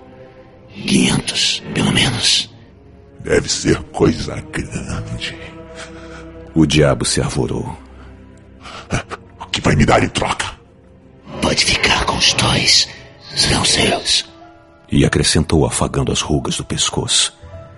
Há um ofanim que talvez lhe agrade. O ofanim? Bacal acordou do transe. Capturar o falim traz boa sorte. Sirif mudou o discurso. Virou a mesa. Agora que já os tinha envolvido, bastava convencê-los a aceitar seu acordo. Vocês se contentam com pouco, fitou os jovens drogados. O que estão fazendo é desastroso. Uma vergonha para nossa divisão. Engrossou a voz. São demônios. Emissários do inferno. Não fantasmas. fantasmas ou espíritos devoradores, por quanto tempo vão continuar chafurdando nesse chiqueiro? Goof soltou um chiado, mostrou os dentes caninos. Que porra é essa? Levantou para enfrentá-lo. Essa aqui me engana, seu bosta! Entra no meu refúgio, pede que eu organize uma ordem e me oferece dois anjos! E você? O que você ganha com isso? A resposta estava na ponta da língua. Os celestiais aos quais me refiro estão indo ao encontro de uma arconte, uma líder de coro. Meus agentes os estavam espionando, revelou. Tudo que eu quero é ela. Tudo mais deixo para vocês. Ah, por que você não disse antes? O diabo de pele verde sabia que os arcontes eram consagrados em suas castas e, naturalmente, mais valiosos. A horda, insistiu. Quando conseguirá organizá-la? A qualquer momento. Goof abriu os braços, empinou o nariz. Esses diabretes me seguiriam até por baixo da toga de Lúcifer. Ótimo. Farei então uma revista às tropas. Amanhã, neste horário. O infernal nada disse. Era a moça agora que manipulava a seringa, pronta a fincá-la, não no braço, mas na jugular. Goof não resistiu à tentação. Esqueceu-se completamente do visitante e engatinhou até o tapete. Então, pressionou Serif. Amanhã, concordou, sem prestar muita atenção. Bateu uma continência torta e pouco sincera. Agora se manda daqui! Abanou as mãos, como quem espanta um inseto. Deixe-nos em paz! Serif não questionou. Abriu as asas e saiu voando. Despontou no telhado, cruzou os cabos de luz, atravessou uma árvore, viu novamente a cidade de cima. No apartamento, Goof e Bacal se entreolharam. A garota puxou a agulha e caiu no tapete com os lábios espumando. Engasgou, perdeu o fôlego pela sobredose.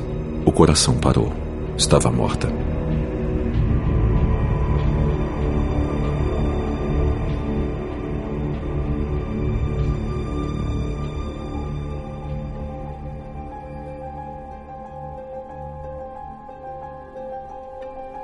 Aí o livro foi um puta sucesso, ficou meses na, no top dez de ficção, né? E a editora queria mais.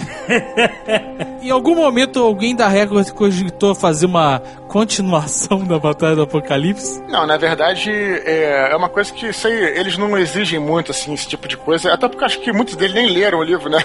Assim, é, por tipo... não terem lido, é que seria mais possível eles chegarem e falar: Ei, Eduardo, faz a continuação aí, Avalon dois, a revanche, qualquer porra...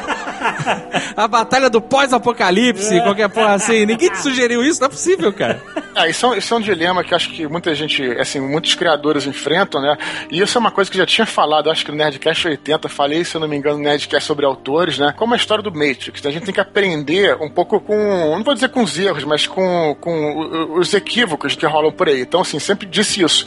Matrix, por exemplo, foi um filme que eu adorei, fiz monografia sobre ele e tal, mas é aquilo ali, né? A jornada do cara se encerra ali e acabou. E aí você é, vê quando foi exigido fazer o dois, o três, dá pra ver que não é uma coisa orgânica, não é uma coisa autêntica, né? Porque aquilo foi forçado. Então, isso é uma coisa que eu tinha na minha cabeça desde sempre. A batalha nunca ia ter continuação, porque a jornada do Avalon se encerra ali, ponto final, né? Sim. Mas é claro que, assim, o universo é, era um universo que eu adorava, que eu tinha criado, as pessoas se amarram nisso, então é, é, eu queria fazer outras histórias dentro desse cenário, isso não tem dúvida, né? Daí que surgiu a ideia de fazer um, um livro, né, que é o Filhos do Éden, que é um livro que ele é diferente, né, da Batalha do Apocalipse, mas com o mesmo cenário, né? É tipo o Animatrix, né? Que o Animatrix é foda. Não tinha aquele compromisso de continuar aquela história principal. Ele foi contando outros contos do universo Matrix e foi do caralho. A primeira coisa que eu, que eu queria fazer, né, era, era tentar fazer uma parada diferente da Batalha do Apocalipse. Então, assim, tem vários pontos, né, cara? Por exemplo, a guerra que tem entre os arcanjos, né, ela se encerra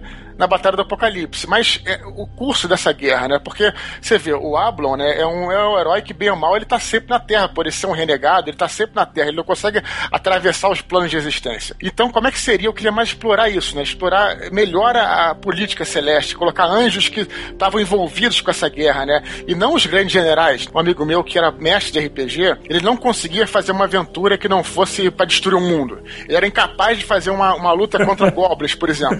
Então foi um desafio desafio, eu tentei me desafiar. Será que eu sou capaz de fazer uma missão? Isso eu quero fazer, eu não quero fazer uma parada pra destruir o mundo.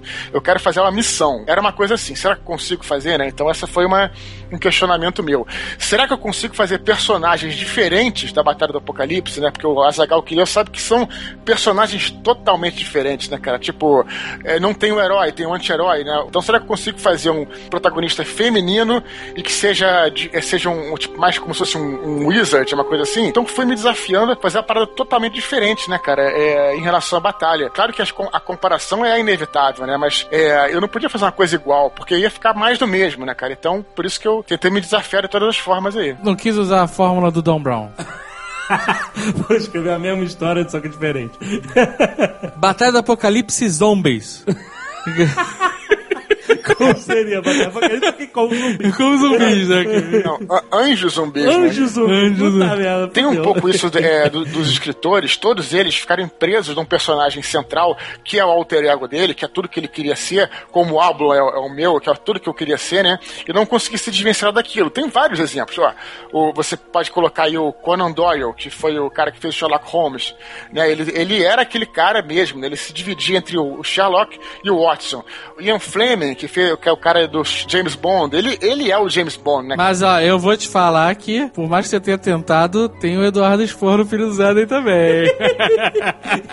Diz o quê? O Daniel, né, cara? Eu? Ah, aquilo tem nada a ver comigo. Ah, mas, mas é tudo que você queria ser, Eduardo.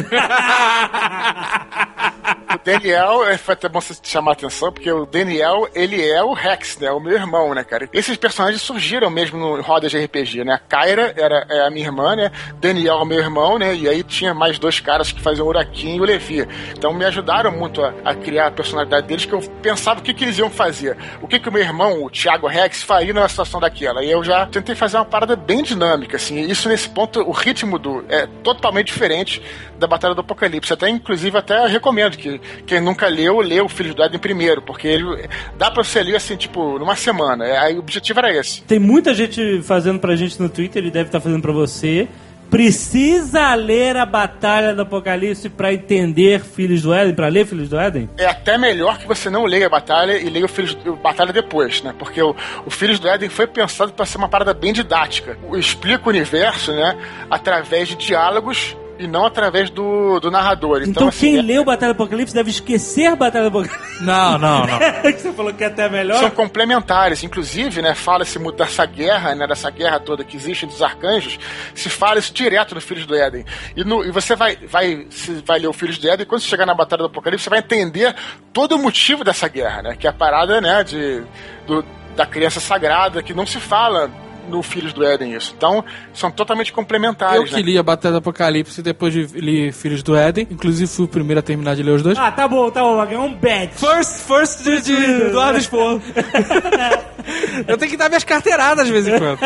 Eu que li a Batalha do Apocalipse e depois li o Filhos do Éden. Pra mim foi maneiro porque tem seus easter eggs ali que são personagens que aparecem na batalha que estão lá no, em outra situação no Filhos do Éden. Mas, principalmente, pelo aparecimento de um personagem em específico que é pouco explorado no Batalha e que é fantástico no Filhos do Éden, cara. É fantástico, é fantástico. Isso é um spoiler, spoiler brabo, hein? Não vou falar, fiquem calmos. Mas, porra, foi a parte, assim, do livro que me surpreendeu. Putz, esse cara tá aqui e toda vez que eu li uma passagem dele, eu, caralho, que cara foda, que cara foda, sabe? É. Isso foi me, me empolgando pra cacete, paralelamente. Então, é como se eu estivesse lendo realmente duas histórias, né? A história do Filhos do Éden, é, da aventura do Daniel, da Cara e tal, e a história desse cara, que é um link direto com a Batalha do Apocalipse, cara. Muito legal. E quando eu li o título Herdeiros de Atlântida, eu jurava que o Orion ia aparecer no livro. Eu fui o único que falou isso ou alguém mais reclamou disso? Não, eu já digo lá no início do livro que ele não aparece, né? Então é, assim, é já pra saber que não tem nada a ver com os personagens antigos, sabe? Então... Mas mesmo assim eu esperava que ele aparecesse. Você tinha uma ponta de esperança, né? Herdeiros de Atlântida. Eu falei, vai aparecer em algum momento, nem que seja de passando, sabe? O Orion, cara. Uhum. Eu tinha essa esperança. Eu, eu, eu, assim, como fã da Batalha do Apocalipse, eu fico querendo ver os caras, não você tem fica, jeito. Né? É, é, é. Não espere pelos personagens antigos, que você pode ter uma boa surpresa. Eu vou também falar um pouco, dar um crédito também ao, ao meu querido Jovem Nerd, né? Que acho que ele merece também. Que, assim, uma das coisas que eu, que eu pensei ao escrever essa história foi o seguinte, né? Eu tava falando lá, até no aeroporto com vocês, né? O Alexandre falou assim, olha, cara, é, a coisa mais importante desse universo que você criou, o evento mais importante é o Apocalipse. Nunca vai ter nada maior do que isso. Então não adianta você querer fazer a Batalha do Armagedon, a Batalha do Ragnarok, não, vai, não é possível, né? Então, é o único jeito de fazer esse livro funcionar, o Alexandre me falando, né? É você explorar os personagens. Esse vai ser um livro character-driven, né? Um livro, assim, a, a, o, o roteiro tá lá, a trama tá lá, mas é um livro que explora os personagens. Eu até dei a, a, o exemplo do De Volta para o Futuro, né? E toda isso. a história de, de Viagem no Tempo sempre lida com grandes eventos, né? Da história. O cara pode impedir o, o ataque a Pearl Harbor, o cara pode mudar a história aqui, o cara pode impedir que o Titanic afunda. Sempre lida com esses grandes dilemas de você mudar a história ou não. De Volta para o Futuro foi a primeira história de Viagem no Tempo que não tá nem aí pra história. O que importa é a história dos personagens, pô. A grande trama de Viagem no Tempo é a mãe se apaixonar pelo, pelo próprio filho, né, cara? Então uma Isso história é. mega, mega simples, cara, que o que interessa é o que acontece ali naquele mundinho de Hill Valley, né? A única história que muda é a história de Hill Valley, cidade no meio do nada lá nos Estados Unidos, cara. A coisa que eu queria fazer era, era criar uma personagens mais humanos, né? Porque assim, na batalha você tem lá o Avalon, e o Avalon é aquela coisa, ele, ele tem a, a sua humanidade, mas ele é, ele é um anjo guerreiro e ele, ele é aquela coisa, ele vai e ele, ele não vacila. É uma mateira, é uma mateira.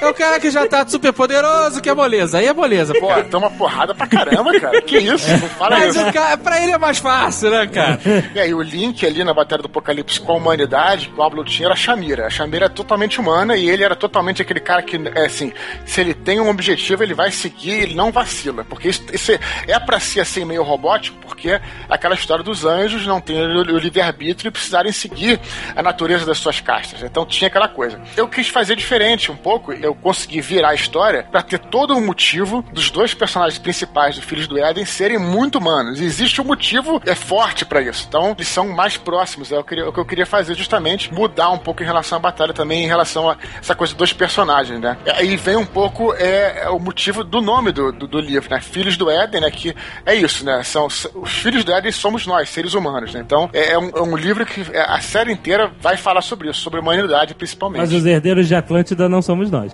Ou somos... Spoiler, é um spoiler. Não, não, não, não, não quero ser da spoiler. Eu quero dizer o seguinte, Filhos do Éden, então, é o nome de uma série de livros que você vai lançar. Da saga. São saga doze, treze livros, né? Você falou doze, treze livros. quatorze livros.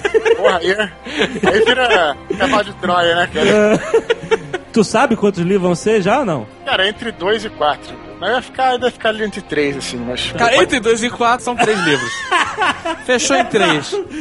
Entre dois é. e quatro são três livros. É uma trilogia, porra. Pode é, falar, é. cara.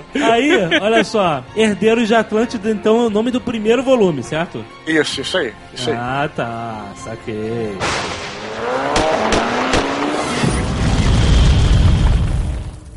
Um exemplo legal de mostrar as diferenças entre os personagens, principalmente da Batalha do Apocalipse pro Filhos do Éden, é a casta dos querubins, né? Onde os querubins da Batalha do Apocalipse são bem diferentes dos querubins do Filhos do Éden. Você lendo a Batalha e Filhos do Éden, por exemplo, você vai ver que tem é, três querubins, né? Que tem a mesma natureza, que é aquela natureza guerreira, que, é, que é, é, eles não podem recuar ao combate, tudo, mas ao mesmo tempo são totalmente diferentes, né? Que tem o Avalon, que é mais a, é o nosso paladino aí, né? Que a gente, que a gente fala, né?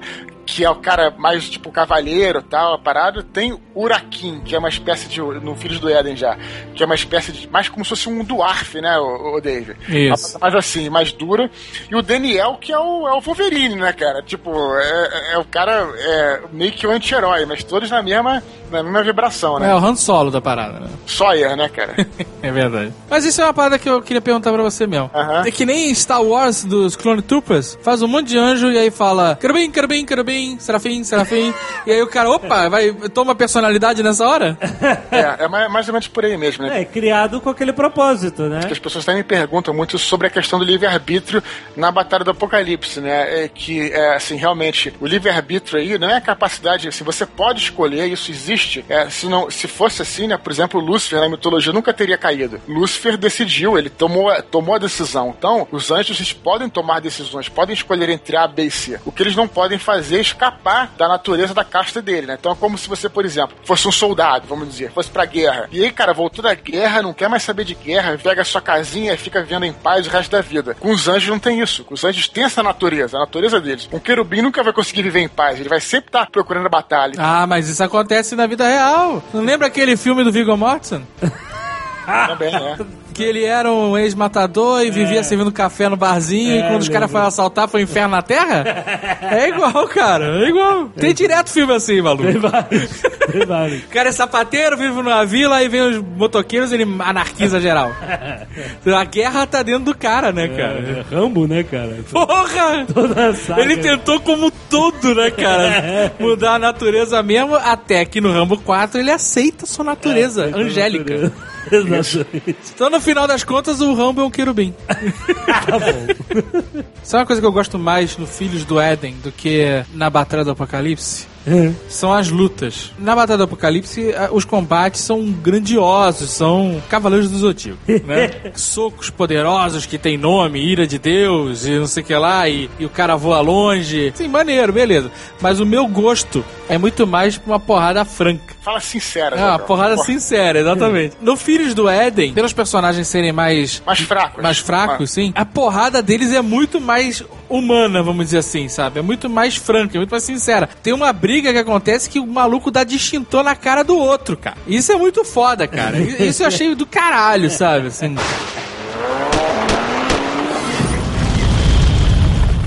Mas essas castas que são menos exploradas na batalha e que tem mais relevância no Filhos do Éden. O Ofanim, por exemplo. É o anjo da guarda. É uma das coisas que eu queria fazer muito do Filhos do Éden, que era explorar essa, essa, essas outras possibilidades, né? Então, eles têm a natureza de ser os caras que são totalmente pacifistas, são ao contrário dos querubins. Eles não podem é, reagir perante uma, uma batalha, eles, eles não podem entrar na luta. Aquela parada de, de outra face, né? Eles estão totalmente assim. São muito fatalistas também, né? Então, é, é essa a natureza deles, por exemplo. Outra casta que praticamente não aparece na batalha, que são os Hashmalim, né, que são os anjos da punição, os anjos que vivem na Guerrena, lá onde do purgatório. Então, tem poderes associados às trevas, né, à manipulação de espíritos, tudo. Tudo isso eu pude explorar melhor nesse, nesse livro novo, né, que tava dentro do contexto. No Filhos do Éden, você tem o Levi, isso, que é o Ofanim, que é muito foda o personagem, né, assim, não é fodão e tal, né, é um cara meio fraco. Tá? Fraco em termos de porrada, né. É, exato. Mas o personagem é muito maneiro, cara. E você, quando termina de ler o livro, você percebe totalmente o propósito do personagem na história, cara. É um personagem que, a princípio, você não... Eu, por exemplo, não me identifico, sabe? Que é um cara bonzinho, que dá outra face, o cacete. Mas que você consegue ter empatia por ele, sabe? No final, você gosta do cara. Mas existe uma história paralela, né, do, durante os Filhos do Éden, isso é uma coisa que eu coloquei, né? Tem a linha comum do tempo, tem os flashbacks que são ligados geralmente ao Daniel, e tem outros flashbacks que é de um personagem que a princípio você vai olhar o livro e você vai ver que ele parece deslocado da história.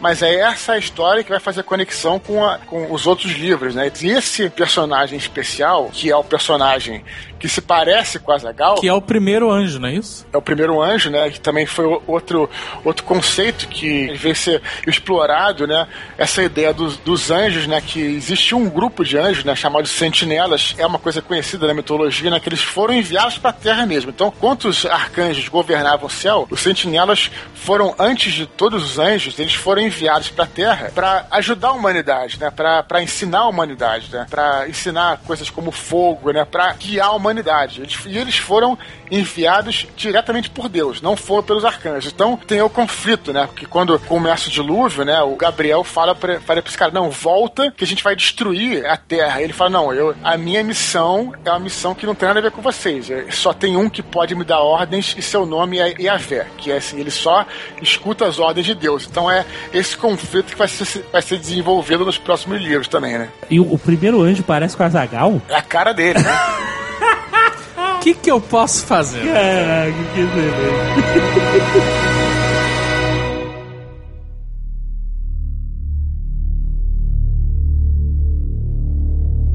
Sudoeste Asiático, num passado remoto.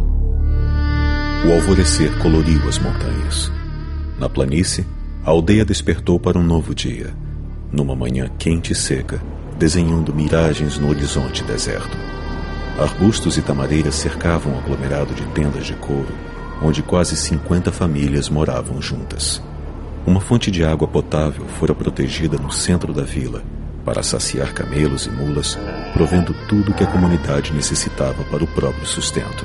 Eram caçadores, coletores e nômades, não conheciam a agricultura e, aos poucos, desenvolviam uma forma limitada de comunicação pictográfica. Trabalhavam em equipe, estocavam alimentos, costuravam roupas, pintavam suas aventuras nas paredes das cavernas, talhavam armas em pedra, osso e madeira. Um besouro zumbiu sobre as barracas quando uma nuvem vermelha recobriu o céu matinal. Ventou forte, as crianças correram, os animais se agitaram. Um dos aldeões pôs a cabeça para fora da tenda, pedindo que os demais não se assustassem. Saiu com os pés descalços, tocando o chão arenoso. Andou sozinho por várias milhas para reverenciar a explosão. Não era moço, tampouco era velho. Ligeiramente calvo nas entradas sobre a testa, tinha um rosto maduro e barbudo, os dedos grossos e a face robusta. Olhou para as montanhas e viu uma figura dourada aparecer na sua frente. O frágil tecido da realidade lançou vibrações no momento em que a aura se condensou, com os contornos se tornando visíveis para enfim se manifestarem na imagem de uma criatura quase humana. Trajava uma armadura de ouro que o cobria inteiramente. O elmo era na verdade um capacete finíssimo, uma touca metálica que protegia a cabeça, deixando o rosto à mostra. Os cabelos cor-de-mel desciam soltos pelas costas, onde as duas asas de penas brancas se dobravam num vinco. A silhueta era delgada, com traços serenos. Da cintura pendia uma bainha metálica, escondendo a lâmina da inigualável flagelo de fogo. Gabriel, o mestre do fogo, saudou o aldeão ainda prostrado. Levante-se, meu amigo, respondeu o arcanjo com a mão direita erguida num gesto de cumprimento. Não há razão para formalidades. Sua visita nos enche de alegria. Ele falava por toda a aldeia. Contei sobre vocês aos meus filhos. Estão todos ansiosos para conhecê-los. Jovens e velhos, homens e mulheres, caçadores e artesãos. Talvez não seja a melhor hora. A expressão de Gabriel era fria. Venho em nome do Arcanjo Miguel, o príncipe supremo das legiões. Temos ordens especiais para você, sentinela, que precisam ser cumpridas à risca. O aldeão sentiu um aperto no peito. Não podia ser coisa boa. Como posso ampará-lo, gigante? Sua missão neste plano está concluída. O tom era áspero agora. Conclamamos seu regresso aos sete céus. Convoque os outros sentinelas. Só você saberia chamá-los. Todos que ainda vivem no Éden devem retornar à casa de Deus. Mas por quê? Com que finalidade? Gabriel observou o acampamento e fez uma longa pausa antes de divulgar a notícia. Os arcanjos decidiram que os mortais não são dignos de continuar existindo. Vamos exterminá-los enquanto há tempo. E para isso precisamos da sua ajuda. Necessitamos do apoio de todos. O aldeão fechou a cara e deu um passo para trás. Não acreditava no que tinha escutado. O quê? Murmurou, quando finalmente conseguiu se expressar. Quando? Como? Em breve, muito breve. Vamos esfriar o planeta, expandir as regiões polares, congelar os mares, lagos e rios. Não sobrará um só terreno para manchar a criação. Será feito. Está decidido. Não! Era chocante demais. Isso é heresia! Quem são vocês para interromper o curso de uma espécie inteira? Quem são os arcanjos para falar em nome de Deus? Fomos legitimamente escolhidos por Deus, relembrou com autoridade magistral. O sétimo dia não é dele, é nosso. Nosso tempo, nosso reino, nossa era. Não há coisa alguma acima de nós. E a palavra? Esqueceram-se da palavra? A palavra? Não fosse tão sério, Gabriel teria gargalhado. Deu uma olhada para si mesmo. Tudo o que fizeram desde que chegaram aqui foi corromper as ordens divinas. misturando-se aos humanos, fornicando com as fêmeas, acasalando com esses animais das cavernas. Os mortais são fracos, inúteis e de natureza malévola. São assassinos desonrados, egoístas e perversos. Não vou negar. O aldeão abaixou a cabeça. Mas nem tudo que provém da natureza humana é necessariamente cruel. São seres de espírito indomável, livres como nunca fomos e nunca seremos. Talvez por sua capacidade de gerar vida, exercitam um tipo de amor sagrado, sublime, puramente divino. Se os conhecesse melhor, entenderia o que eu estou dizendo. Esse tipo de coisa jamais acontecerá. Foi direto ao ponto. O que ofereço é simples. Retorne e será consagrado. Todos que insistirem em ficar morrerão em desonra. Então morreremos. Escolhemos morrer.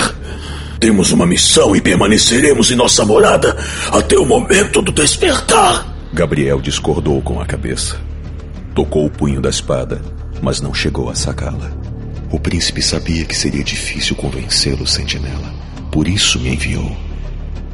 O que você não entende é que também tenho uma missão. Uma que vou completar. O que o Rafael pensa disso?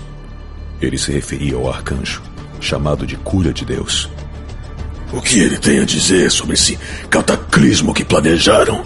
Rafael não tem qualquer poder sobre nós. Ele fará o que lhe for ordenado, assim como você. Ameaçou puxar a arma. Vou dar o último aviso.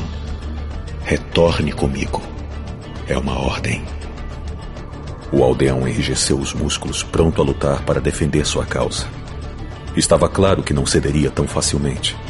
Das costas, brotaram duas asas cor de areia.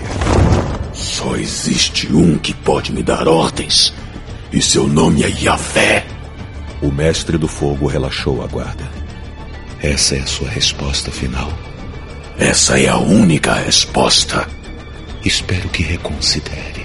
Ponderou, reunindo forças para se desmaterializar. Digo o mesmo, arcanjo. E à medida que Gabriel ia sumindo, ele repetiu: digo o mesmo. O gigante desapareceu na mesma nuvem que viera. E assim, a tempestade se dissipou. Mas ela voltaria.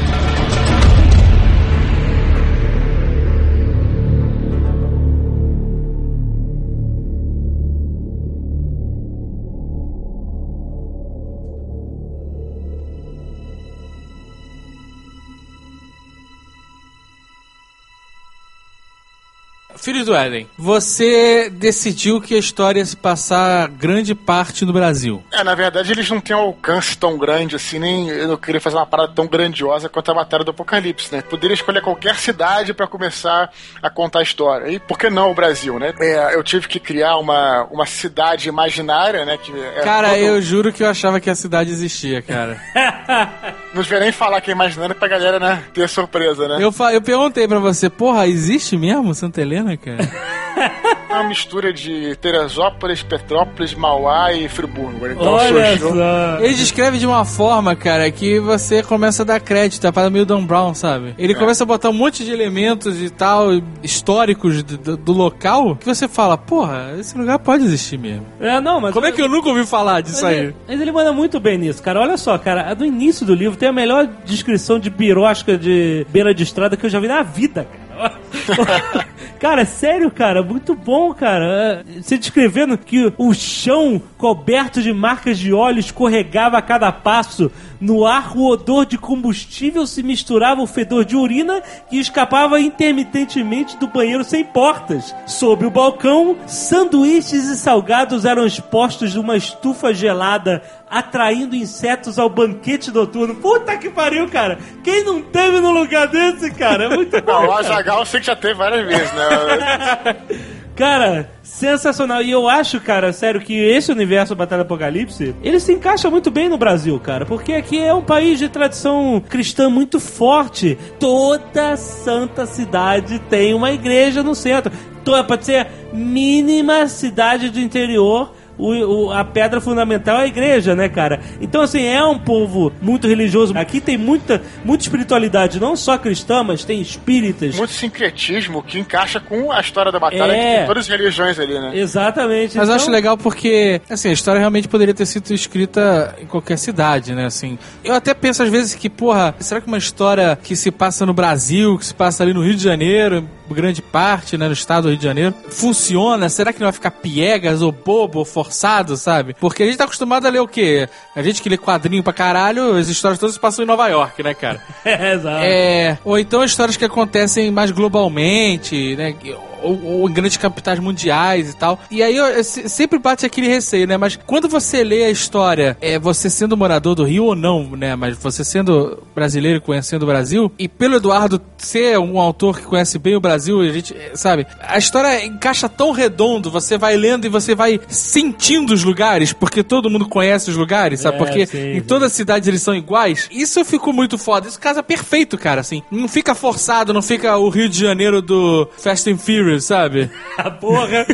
Caralho, do Hulk, né? Do Hulk. É porque normalmente a gente tem essa impressão, é, quando tem uma história que se passa no Rio de Janeiro, ela nunca é contada por um brasileiro. É, recentemente, é, isso vem mudando. Mas a gente, eu tenho um, um ranço, um sentimento que é, quando a história se passa no Rio de Janeiro, ou ela é mal contada pra caralho, ou ela é, é o cara fugiu e tá no Rio de Janeiro, né? Sei lá, um dia a casa cai, né? Que o cara que vendeu a casa pega o dinheiro da casa e vai pro Rio de Janeiro. Ah, Luca, até Crepúsculo tem Rio de Janeiro. Mano. Exato. Mas, e é um Rio de Janeiro normalmente bizarro, né, cara? O Fast and Fast Five agora, Fast and Furious Five... Puta, o Rio de Janeiro é patético, cara.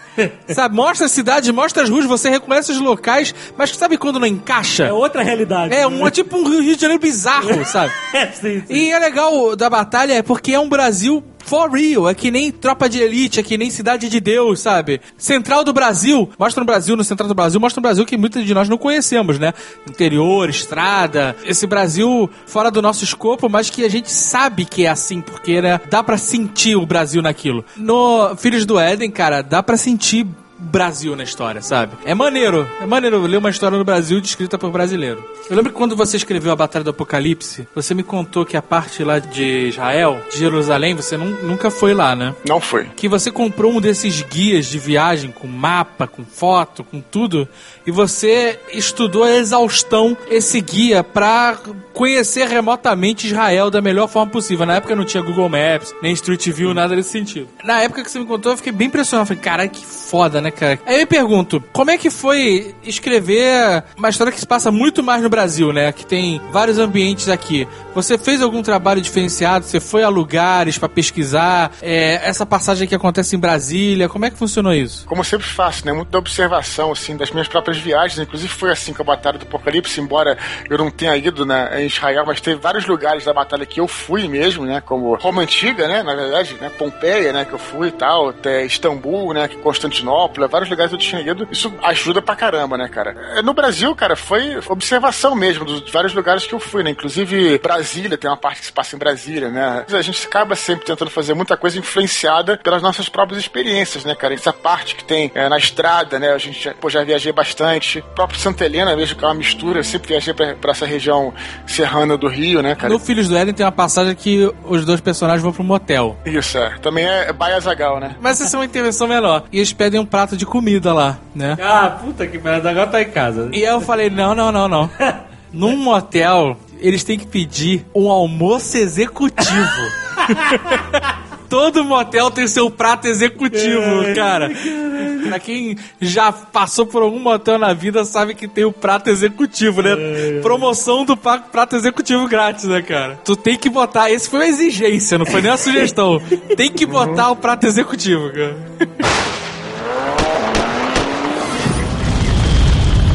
Na Batalha do Apocalipse, a linha do tempo era no futuro próximo. Aliás, o futuro próximo muito bem descrito, porque você escreveu antes do Rio ser escolhido como sede das Olimpíadas, e no futuro próximo Batalha do Apocalipse tinha ocorrido Olimpíadas no Rio. Então fudeu. Falta pouco. Acabou, da, acabou datando, né? É, exato. Bizarro isso, né? Filhos do Éden acontece em uma data específica? É, nos dias atuais. Ah, nos dias atuais. Eu queria colocar a história hoje em dia justamente pra isso, né? Pra estar mais próximo da realidade. Isso é, uma, é um grande diferencial. Ele é muito mais próximo do real, embora seja fantástico, né? Assim, de fantasia em vários pontos, mas ele traz justamente por, como o Azaghal falou, ter heróis mais fracos, né, heróis menos poderosos, anjos menos poderosos. Mundanos. Mundanos, traz a coisa muito mais perto do que real, né, aquela coisa que foi o que o Azaghal falou, né, o cara vai atacar o outro, em vez de ele dar uma, um soco de luz, que é uma coisa que só os, os super querubins fazem, ele pega o extintor e dá na cara do maluco, né, tipo, tem muita coisa com tiro, tem muito tiro e tal, né, os, é uma coisa até que tem no início do, no início do livro, que se comenta, né, que ele fala que os querubins mais poderosos, eles nem são atingidos por tiros, né? Isso é um exemplo, por exemplo, que tem no próprio Batalha, né? O Avalon não é, tem uma cena na Batalha do Apocalipse que tem o, o Apolion, ele é metralhado pelos caras e o Apolion, ele até fala, ah, o que são esses insetos, né? Ele, ele não, não é afetado por aquilo. Já esses caras são, o cara toma um tiro e aí ele, ele já fica mal. Ele, o anjo não precisa comer nem dormir, mas quando ele é ferido, ele precisa comer pra aquela comida se transformar em matéria, né? Transformar e refazer o avatar dele. Então, como os caras caras estão sendo feridos toda hora, toda hora os caras têm que parar pra comer. É pra ser uma coisa bem hoje em dia mesmo, né? Era essa, era essa ideia, é, de como é que seria essa guerra, é, o, re, o reflexo dessa, dessa batalha, essa guerra civil, hoje em dia, no plano físico, né? É, inclusive, essa é a premissa do livro, né, cara? Tipo, existe uma guerra, essa guerra entre os arcanjos, e na Terra tem essa trégua. E, teoricamente, não existiria essa guerra na Terra, no mundo físico, né? O início da, da história é essa, né? Que a Kyra vem investigar, que é a personagem principal, vem investigar uma suposta quebra nesse Esse acordo. E aí que começa a aventura, entendeu? Você colocou que o personagem principal é a Kyra. Há controvérsias, né? Exato. Quando eu terminei de ler o livro, eu virei e falei assim... Não é não, cara. O personagem principal é o Daniel, o anti-herói da parada. É, pra gente entender o personagem... do Daniel, a gente tem que antes entender o conceito do retorno, né, que é chamado pelos anjos de Raniá, que é um conceito novo que surgiu aí no Filhos do Éden. Tem a guerra civil, a guerra civil entre o Miguel e o Gabriel. Quando a guerra começou a apertar, Miguel falou, olha, é, volta todo mundo pra cá. Então é foi na época da Idade Média, também faz aquele link, né? Por que que depois a Idade Média foi uma época desolada, né? Que vocês até brincam, falam é época que o Deus tirou férias. Vocês não falam isso em alguns Nerdcasts, não é isso? Não, na verdade a gente chegou à é. conclusão que o mundo acabou na Idade Média, né, cara? É, exato. Mas aí seria isso, né? Tipo, os anjos todos retrocedem, eles são chamados pra combater essas lutas que estão tendo no, no paraíso, né? No, no céu. E a Terra fica mais ou menos isolada. A partir daí, os anjos vêm esporadicamente pra Terra fazer missões, a não ser os Elohim, né? Que são os anjos que vivem na Terra. E tem os caras de outras castas que decidem ficar. Deliberadamente eles querem ficar. E o Daniel é um desses caras, né? Que, que resolve ficar. Só que existe uma contrapartida. Eles falam, vocês vão ficar, mas vocês não vão ficar de bobeira. Vocês vão ficar como nossos observadores, como nossos espiões. Então ele é um desses espiões. E o fato dele ser clichê é engraçado, porque tem a ver com a história dele, é todo o preceito do personagem, que ele foi ordenado a ser um, ele tinha que ser um ser humano, não ser um ser humano fisicamente, mas ele foi ordenado a agir como ser humano, a ir nos cinemas, a ver os filmes, a ler os jornais, a agir como um ser humano. Então ele pegou todos esses trejeitos do, dos heróis de Hollywood, né? Então, da televisão, da, dos filmes de Bang Bang, foi a missão dele, entendeu?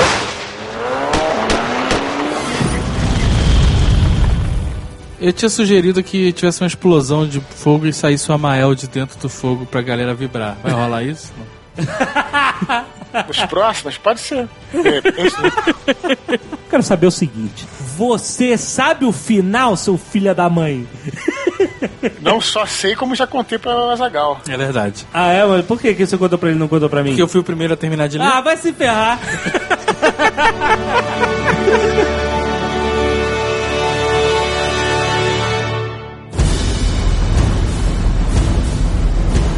O caminho para o salão estava enfim desguarnecido. Do topo quase não se enxergava a escada, entulhada de corpos, armas, pedaços de carne e muito sangue. Daniel e Urakin subiram a plataforma elevada e de lá escutaram um rugido cimério, misto de choro, uivo e rosnado. Contornando o lago do obelisco, os celestes então avistaram uma entidade sombria. Uma criatura que os demônios apelidavam de Golem, um monstro autômato, criado pelos torturadores do abismo para servir como animal de carga e máquina de guerra.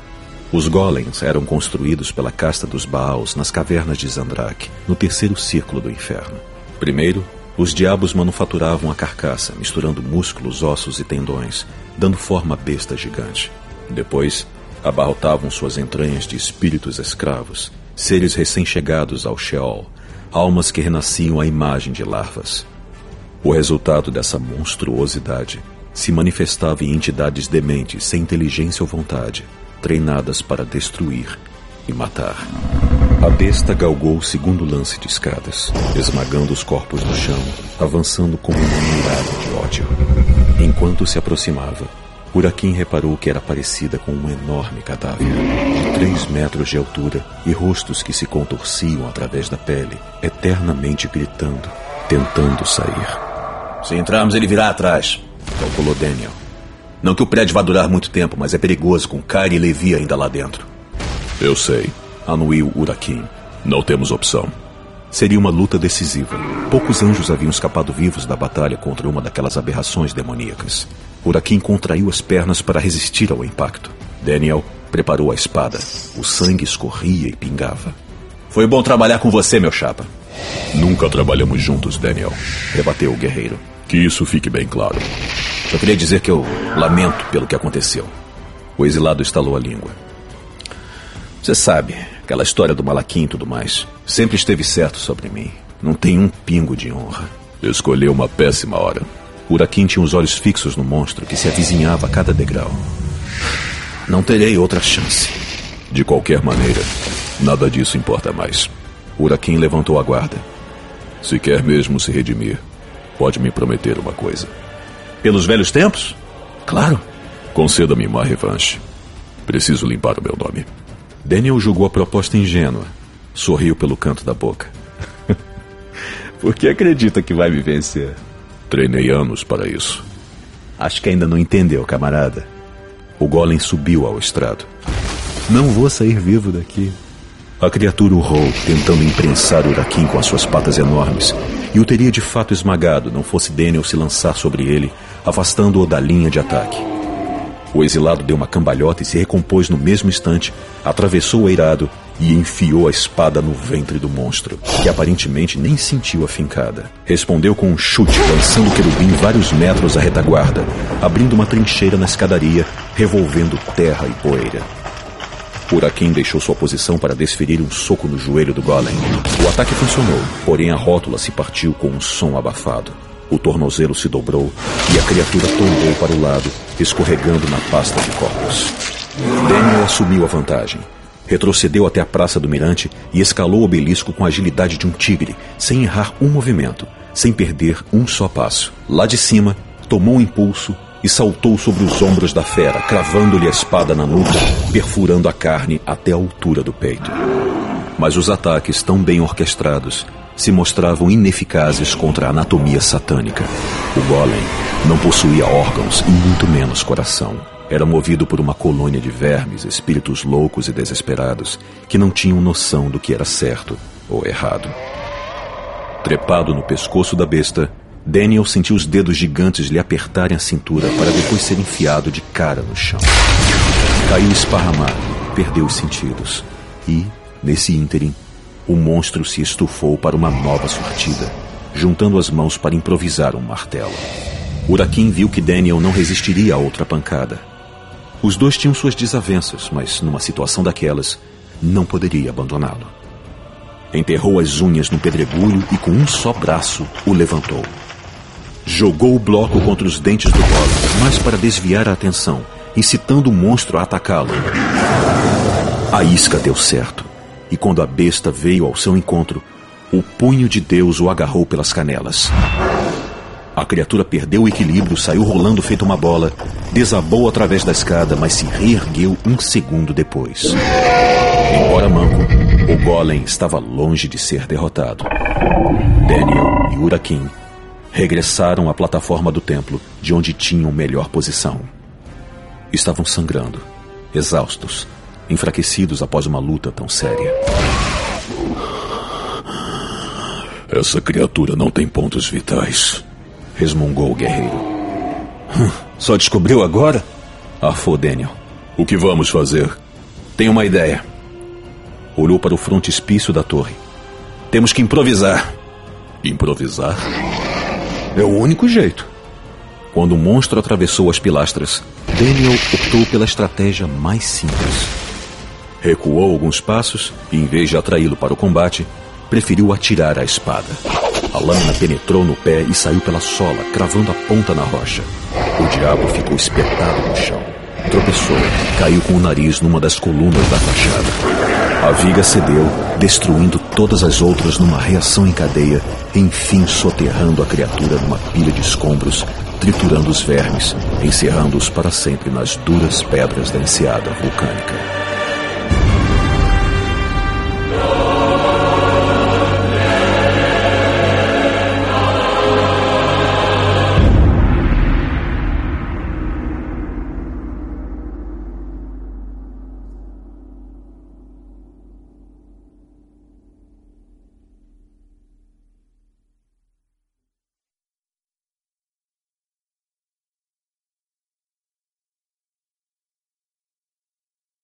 Daniel e Urakin subiram a plataforma elevada e de lá escutaram um rugido cimério. Era Conan, o bárbaro. I'll be back, motherfucker. Pum, pum, pum, pum, pum, pum, pum, pum, pum, pum, pum, pum, pum, pum, pum, pum, fuck you, asshole, motherfucker. Desculpe, Dudu. A viga cedeu, destruindo todas as outras numa reação em cadeia.